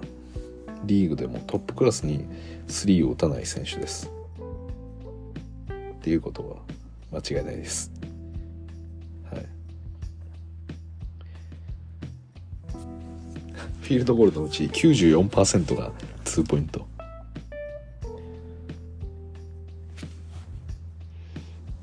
ある程度ミニッツをもらっててここまで3を打たないプレイヤーっていうのはぱセンタープレイヤーって感じですよね。もう AD はセンターになったって感じです。あとはサボニスが91とか。まあアデバよ、まあ、この辺はもうね。って感じですが。まあなんか本来見たい数字と全然違うものを見始めてしまったんであれですけど。えー、っと。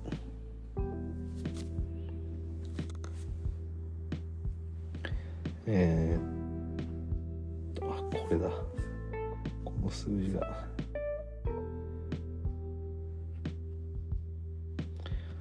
あなんかいろいろと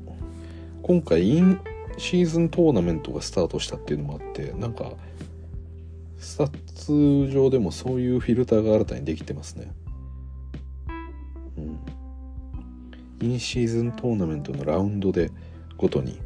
あの見ることができるようになってるみたいですね。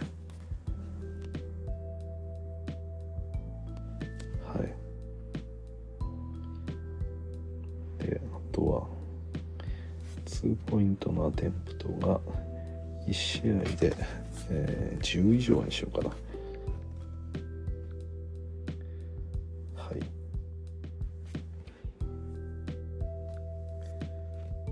で見た場合のおはいお待たせしました。えー、1試合あたり、えー、フィールフィールドゴール2ポイントのフィールドゴールが、えー、10本以上あるプレイヤー。あこれは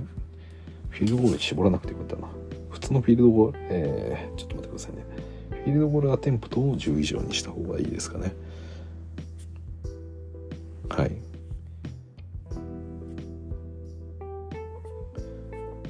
それだと少ないか。なんかこうスタッツ見てる時ってこう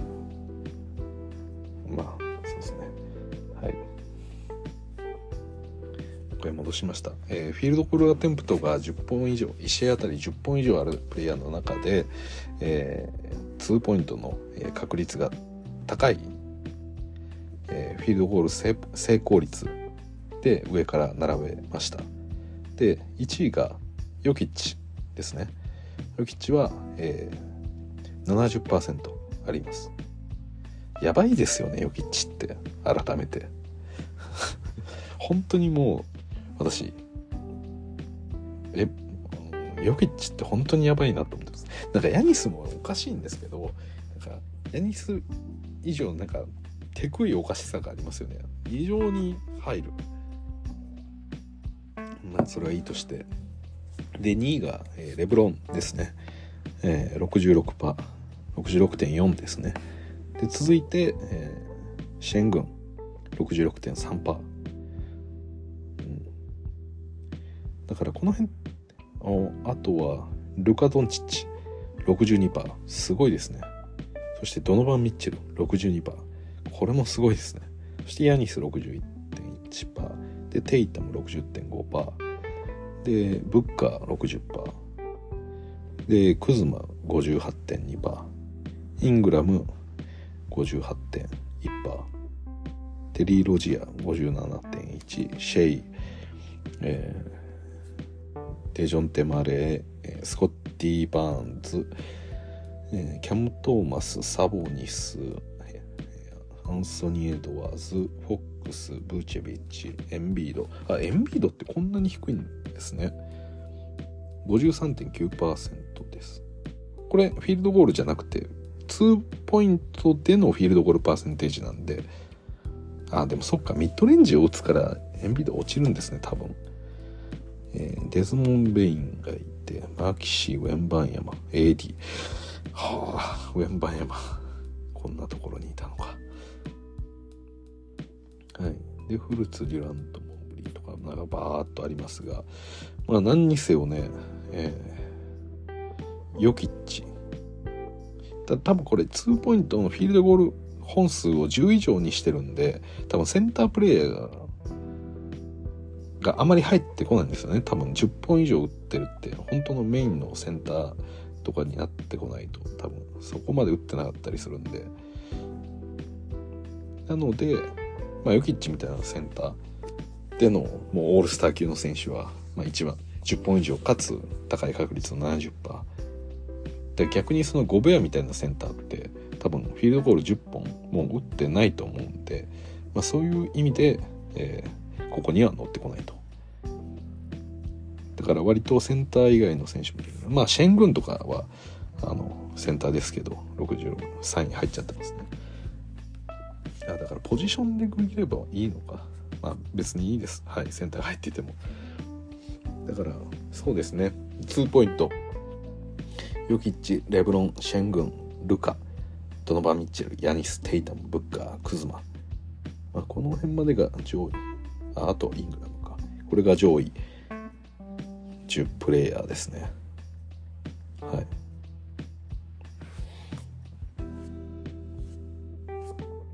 まあかなりあの割とこう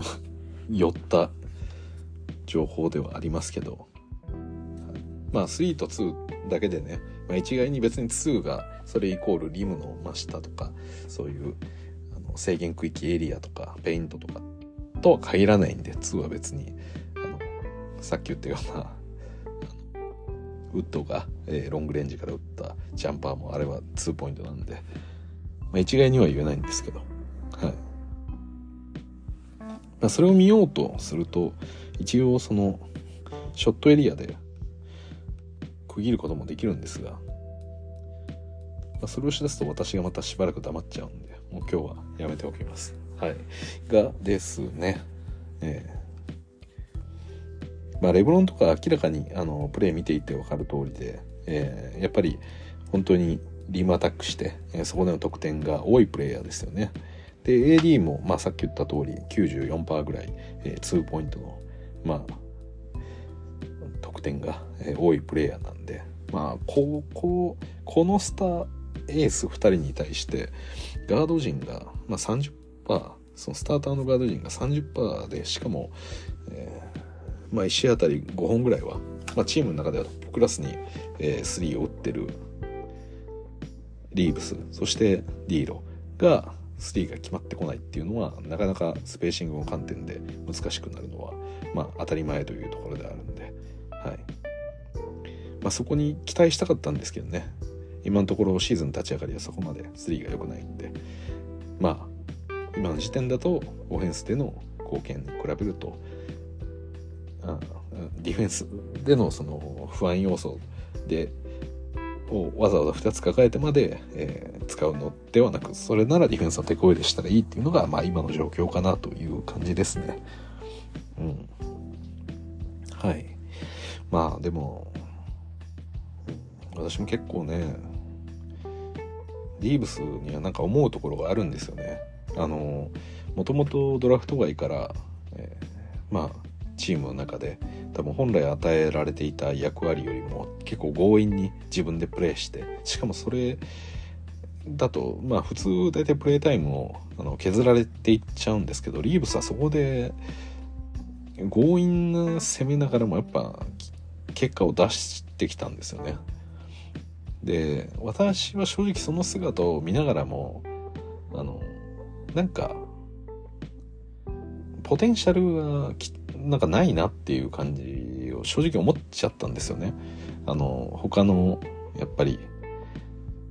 なんでしょう。もう少し走れたりもう少しなんですかねこう身長があったりでもそうですし、まあ、動きのその俊敏性とかの問題ですよね。もうもう本当に基本になるフィジカルの部分でやっぱり他のプレイヤーと比較してちょっと劣ってる部分が多いのでそこがなんか仮に伸びしろがプレーであったとしてもなんか頭打ちするのがすごく早いんじゃないかなっていう気がしちゃうというか。例えばその、まあ、黒人白人っていうわけではないんですけどそのカルーソーとかもあの、まあ、ディフェンダーとしてのあのやっぱり動きってその優れていたのでで実際かなりアスレチックで自分自身もこうなんですかねちょっと生かしたダンクもあのハイライトとしていっぱいあったと思うんですよ。なんでなんかそういったディフェンダーとしてより成長していくカルーソの未来っていうのはまだこう描けてたんですけど、このリーブスに関してはやっぱり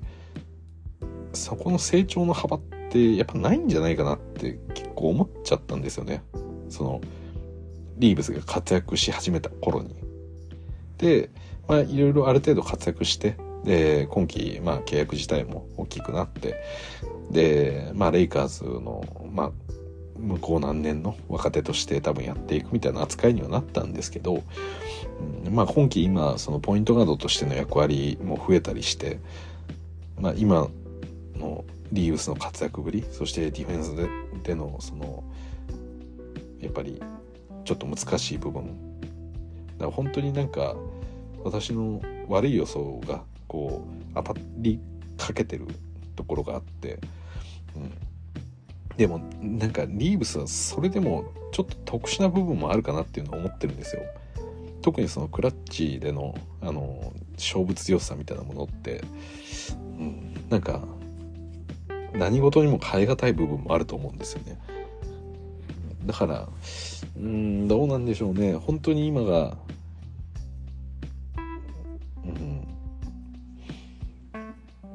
なんかこれからリーブスがどうなっていくかみたいなところで本当に悩ましい部分というか、うん、なんかどういう、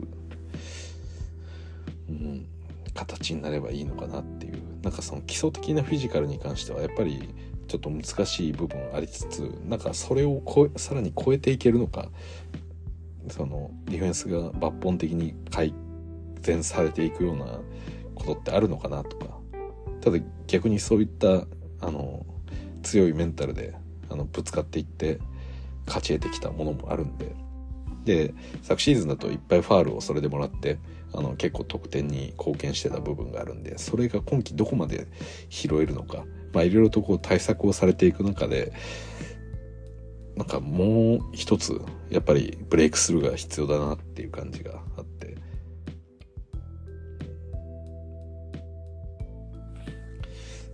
そうなんですよね。でもやっぱりレイカーズファンとしてってなら多分みんな一度はこうリーブスにこうなんでしょう。期待してた部分っていうのはあると思うんで。で私も同じくそうなんで。いやめっちゃダメそうだけどポテンシャルなさそうだけどリーブスなら本当にやってくれるんじゃないかみたいなこのクラッチがあればみたいな風にこう賢くファールも取っていければそのポテンシャルがなくてもそのフィジカル的なポテンシャルがなくてもいけるんじゃないかみたいな一瞬やっぱ期待させるぐらいのものがあると思うんでなんかそれがねうまくなんとかねもう一個もういや2個ぐらい こううまく見つけてほしいですよね。今の彼の中でのなんか武器みたいなもの。前はやっぱりその3自体が、えー、決まっていたっていうのもありますしそういうクラッチでの集中力もそうですしやっぱりこの1対1で仕掛けていく中で相手からファールをうまく取る。で取れなくてもそこであのうまく得点を取っていく。まあそうですね。やっぱりそのファールによって支えられてた部分っていうのはやっぱ大きいと思うんですよね。だそれがあるんで結局相手から相手もリーブス。をあの、まあ、そこまでこう厳しく守れないというか。ただそれがなんかこううまく攻略されてしまうと厳しいかなっていう気がするんですよね。まあこれちょっとあんま関係ない話ですけど私結構リラードに対してそれを思っていて今は多分このガード陣の中で結構ファールをもらうタイプのプレイヤーってまあいると思うんですけど、まあ、かつてハーデンとかももちろん代名詞的な存在でしたしでそうですねあとデビン・ブッカーとかもかなりうまくファールをもらったりトレイヤングとかもそうですよね。そういう印象はあったんですけどなんかあのやっぱりオフェンスファールの自分でドローファール取りに行くみたいなものがちょっと厳しくなって以降はなんかそのファールに頼りきらないシュート力なりでやっぱり存在感を示してるなって思っててで特にやっぱりそこでの逆にファールに頼らずにものすごい自分のあのファールとは違うスキルの部分で今一番光ってるのは私デビン・ブッカーだと思ってるんですよ。でブッカーって正直もともと私好きなプレイヤーじゃないというかもう言ってしまえば結構嫌いなプレイヤーだったんですね。なんか まあいろんな理由はあるんですけど、はい、ただ今の本当にまあここ最近ちょっと試合は出れてないですけどブッカーのうまさっていうのはやっぱちょっと波じゃないなっていうのをすごい感じてて。で逆に最近そのハーデンが今クリッパーズに行ってまたちょっとまあ今はねフィットの問題とかもあるかもしれないですけどやっぱりこう存在感ちょっと弱めてるのってそのファールの部分もちょっとあるのかなっていうのは正直思ってるんですよね。なんかトレイヤングとかに対しても多分まあちょっとそういうところがあるのかなっていうのを思ってるんですよ。は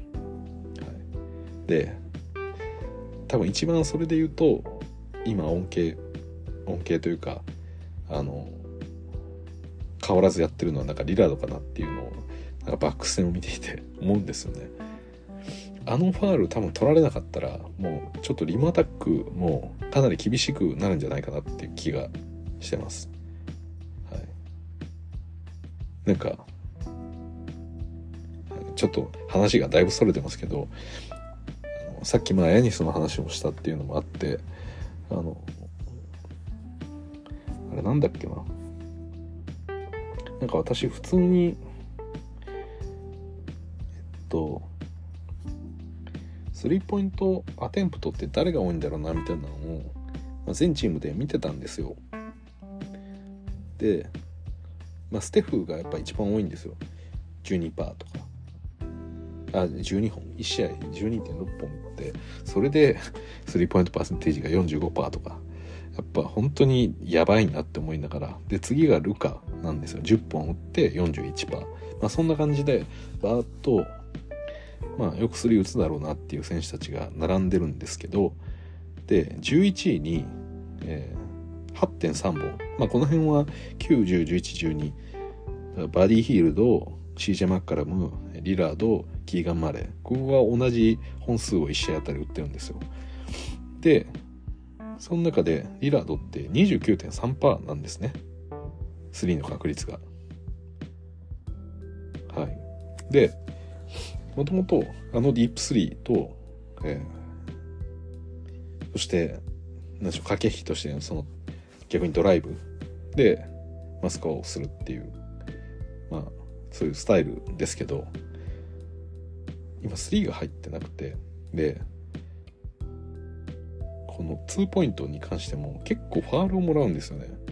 だからあそこでファールをもらえなくなった時本当にやばいんじゃないかなっていうのが最近ミルウォーキーの試合を見てて思うところです。まあそんながっつりレイカーズ戦ほど見れてはないんですけどはい。というふと思ったことを言った次第です。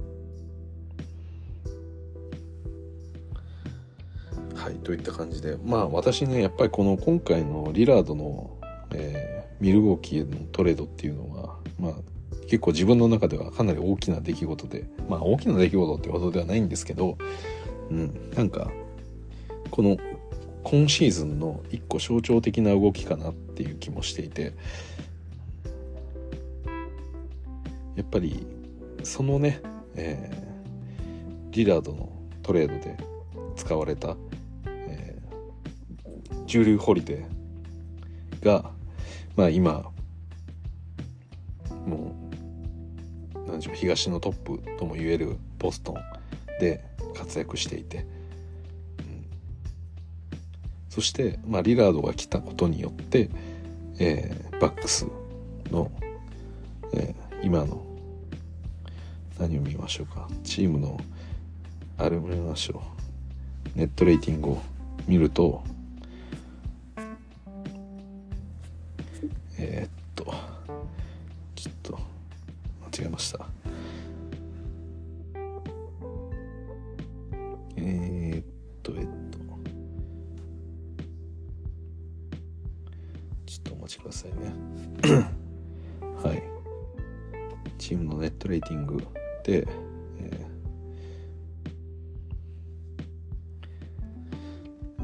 っとディフェンスレーティングの25位が今バックスなんですねなんで下から、えー、5番目ってことですね下から6番目ですねはいこれはまあホリデーがいるか、えー、まあ、リラードがいるかによって、まあ、おそらく大きく変わる部分ではあるかなというところですよね。で逆に、えー、ボストン・セルティックスが、えー、トップ3位なんですよ。104.9。はい。なんかね、うん、ここ根深いですよね。今、ネットレーティング1位ってセルティックスなんですよ。13.6あって。で、次いでシクサーズの11。で、次いでナゲッツの10.8。で、ウルブズ、マブス、ロケッツ、ニックス、ペイサーズ、マジックっていう感じでバーッといくんですけど、うん。そうなんですよね。だネットレーティングで言うと、バックスは20位ぐらいなんですよ。だディフェンス、まあまあそれでも低いんですけど、半分よりか下になっちゃうんですけど、なんかここのストーリーってだからちょっと悲哀を感じるんですよねすごい。でしかもこれこのボストンにえっとホリデーが行ってでえー、っそのボストンを引っ張り続けてきたマーカス・スマートが今グリズリーズにいるじゃないですか。でグリズリーズまあこの間ようやく一勝しましたけどもうなんか結構厳しい状況じゃないですか今怪我人も多いですし何よりなんか状況的に辛いというかあの蛇の剣もそうですしなんかすごい切ないんですよね。ここのバックスそして何なんでしょうね。バックスとそのボストンもそうですしなんかそもそもこのリラードが持ってったものって結構あの感情的な部分が多いじゃないですか。実際の結果というよりかはこのチームに対してのこの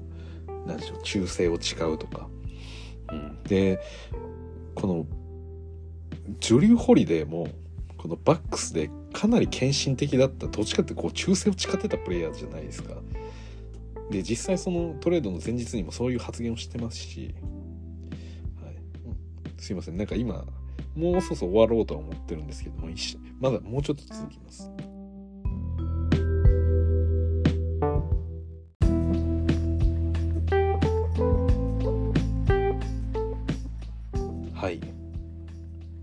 そうなんですよ。改めて言うとそのリラードがこの、まあ、ブレイザーズとかなり深い関係にあるっていうのはもうリーグでも一番ある意味強いと言えるぐらいの、まあ、フランチャイズプレイヤーっていうイメージが強かったですよね。だからすごいその何て言うんですかねなんかこう言ってしまえばすごいウェットな感じというかなんかスポーツにおける、まあ、よりこうドライな数字的な結果の世界ビジネスの話もあればそれとは相反するこのよりウェットなお話感情的な部分だったりとかそういうイメージが強いプレイヤーじゃないですかリラードって。でバックスでいうこのジュリュー・ホリデーもやっぱりそういう感じのプレイヤーじゃないですか。こうヤニスっていう圧倒的モンスターがいてでそれをこう献身的に支えるプレイヤーっていう。でバックスもこのやっぱりこうヤニスをやっぱり中心にこうしっかりとしたチームを作り上げるっていうことでこのミドルトンとあのヤニスもなんかもう本当兄弟関係みたいなまあいうぐらいで。でまあホリデーはその後から確か来たと思うんですけどそれでももうこのメンバーの一員として優勝までいったような、えー、そんな重要な存在だったわけで。で本当にヤニスって言われてこうファミリーだファミリーだみたいな。まあ、実際ファミリーというか自分の兄貴もチームにいるぐらいそういう雰囲気を出していてでホリデーもその一人としてもうやってくって感じだったのに今回のトレードじゃないですか。でセルツに関しても今でこそ本当強いですけど、まあ、ずっと強かったわけでもなくてでやっぱりそのこのジェイズジェイソン・テイタムであとジェレン・ブラウン彼らのこの成長っていうのが一気にこのセルツをあの上に押し上げてまあ周りの優れたプレイヤーたちもいるはいるんですけどホーフォドとかもそうですけどやっぱりボストンの精神的な支柱って言ったらマーガス・スマートですしまあ彼へのもうまたこうビジネスとかそういうドライなプレイヤーというよりか。はよりこう情にあ情が強いプレイヤーっていうイメージじゃないですか。なんか彼らがねこうトレードで動いちゃったっていうそれがねもうはい。なうんうんなんか面白いわけではないんですよ。でもなんかこうなんでしょうね。こうねっとりした感じをすごい感じ なんか勝手に自分の中でね気にしちゃうんですよね。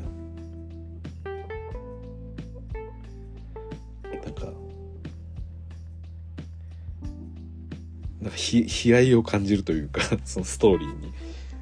他のなんか選手のトレードとかとはちょっとなんか訳が違う感じがあって。でそのメンバーの入れ替わり方次もしかしたら今年セルティックスって優勝できるかもしんないと思うんですよ。やっぱナゲッツとか強いですけど、うん、なんかそういう位置にこぎつけた時にスマートは放出されるっていう。で今結構チーム状況厳しいグリズリーズの中でやってくっていう。感じですよね。うん、でディロン・ブルックスもう、ね、今回ロケッツで今やってますけど彼もかなりこう、うん、こうパッションでチームのためにやってきたプレイヤーでもあると思うんでなんかそのうん何て言うんですかねこのなんかちょっと言い方悪いですけどこの天秤にかけられてこう情をこう大切にしていた精神的な部分でこのチームに対して強く貢献していったその貢献度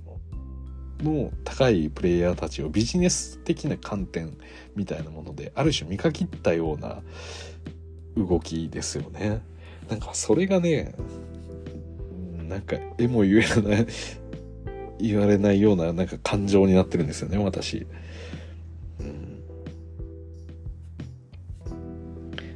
かわいそうと言ってしまうのはなんか違う気はするんですけど。は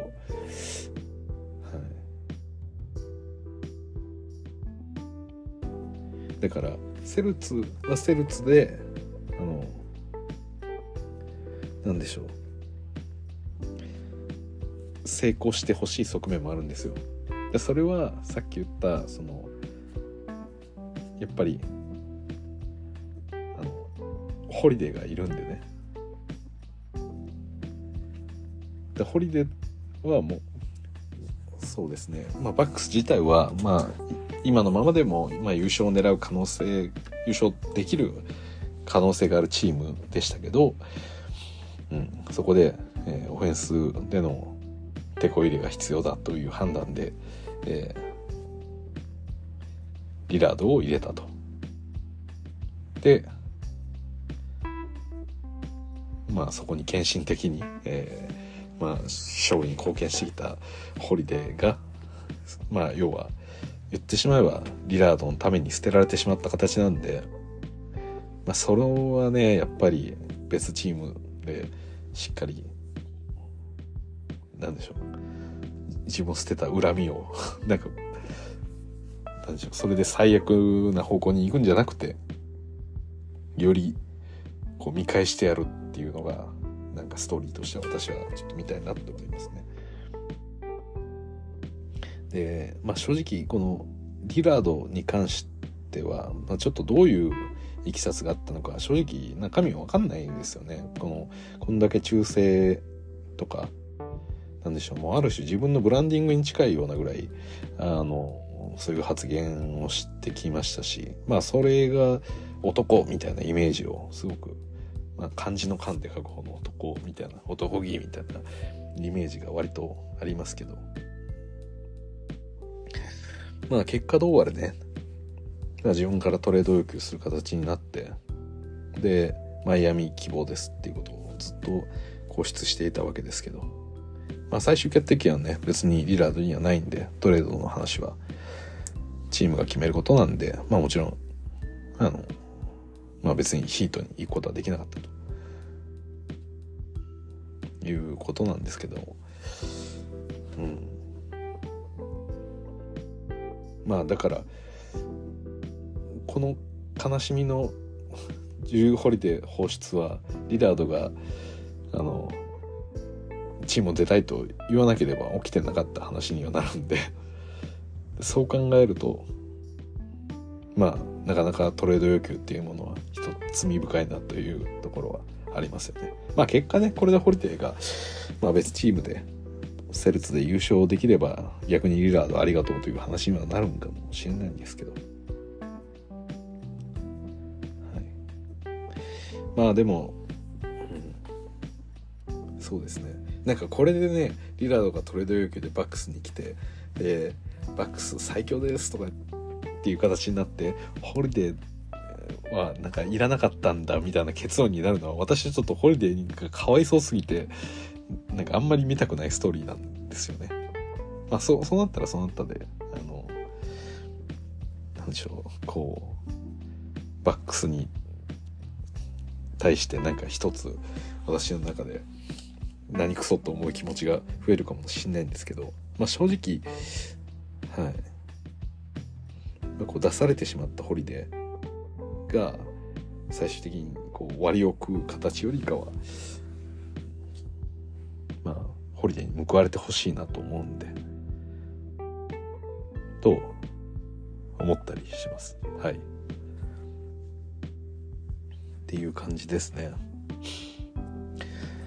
はい。いろいろと話してきました。もうなんかレイカーズの話も関係なくなってきたんですけどちょっと改めてね私ちょっと今シーズンまあいろいろと配信できてない理由でもあったりするんですけどまあいろいろと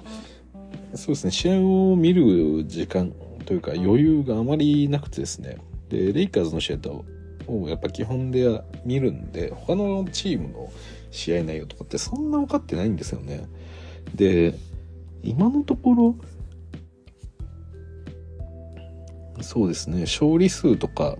そういうものをベースで言うと、まあ、セルツとかシクサーズとかナゲッツ、えー、あとはどこだ？えー、マブスあマブスも結構買ってましたよね。ウルブスとか、まあ、そういうチームが、まあ、今のところこの開幕10試合ぐらいではまあ強いわけですけどとこれどうなんでしょうね。本当になんか今季まあナゲッツが強いのは分かりますしセルツも分かりますしまあシクサーズあたりもこう分かるなっていう感じですしマーブスとかもそうなんですけどなんかまだ順位が全然見えないですよね。なんかもともとこう想像してた例えばあのー、そうですね。マジックとか、まあ、レイカーズも負けましたけどであとロケッツとかで今勝ち越してるんですよね。普通にネットレーティングもプラスですし。でもこの辺の若手チームって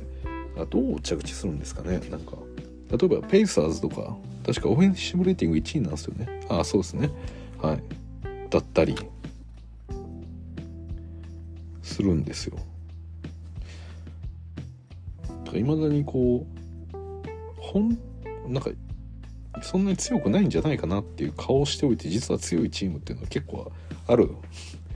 じゃないかという疑ってます。まあ、今のところ一番負けてるのは、まあ、グリズリーズですけど、うん、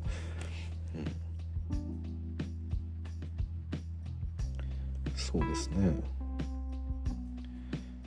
どうなんでしょうまあウィザーズも結構負けてますよね。うん、まあピストンズあとブレイザーズとかもどうなのかなとか思いつつもですね。ただネットレーティングっていう観点で見るとレイカーズって25位なんですよ。はい、かなりやばいですよねこれ。あくまでネットレーティングっていう観点ですけど、まあ、一番悪いのがスパーツで次がジャズ。そしてウィザーズペリカンズグリズリーズレイカーズという、はい、どうなってるんだっていうね。状況にはあるんですけど。まあそうですね。今今のこの、うん、あまりにも最悪だった状況よりかは少しはマシにはなるだろうなっていう気はしてるんでまあもう少し期待をしていいのかなとは思いますけれども。まあまだまだこれからラインナップが決まっていくような話なんで、はい、まあそうなんですよね。これね。本当に悪い傾向に入っていってこのバンダービルトに対してのまあまたごめんなさい。レイカーズの話戻りますけど多分ねバンダービルトに対してみんながかけてる期待感。で戻ってきた時にどういう起用をするのかっていうのでもう一悶着あるんですよね。多分ラインナップをどうするかっていう。なんかなくなってたものがあの帰ってくるっていうのはもちろん戦力的にはポジティブではあるんですけどなんかその怪我人が多すぎてあのそれこそこれまでのレイカーズまさにそうで AD の怪我が多いレブロンの怪我が多い。で結局この例えばメインの3人が揃ったのが、えー、実は5試合しかないみたいなことになってプレーオフに挑んじゃうみたいなことがこれまでここ数年いっぱいあったわけなんですよね。だからそれがね本当にねなんかダメなんですよね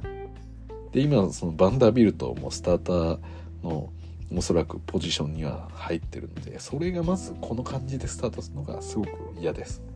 でかつ多分 AD がしばらくちょっと休みがちになりそうなのでそうなってくるとまた次 AD が不在の状態のスターターになるとそこにヘイズが入るのかウッドが入るのかで八村で行くのかとかなんかそういうまた変な議論になり始めてもうねそれだけは勘弁してほしいっていう感じです。はい何にせよ健康から始まるということです。はい、いかなることでも体は資本。まあ、これは間違いないです。はい。というところで今日は久しぶりの配信なんで、まあいろいろと長々とお話もしましたし、あの、そうですね、あの結構、何でしょう、レイカーズ以外のお話もしてしまいましたが、まあ、あの、一応、レイカーズ参戦に関しては、あの、結構良かったというふうには思っていて、最後ネガティブなこともちょっと言いましたけれども、ただ実際、あの、良くなっていく方向だろうなっていうのは間違いないので、もう少しあの次の試合も含めて期待したいなと思います。はい。ということで、えー、今日は長い、えー、2時間超えの配信ということで、えー、お付き合いいただきどうもありがとうございました。えそれじゃあまた。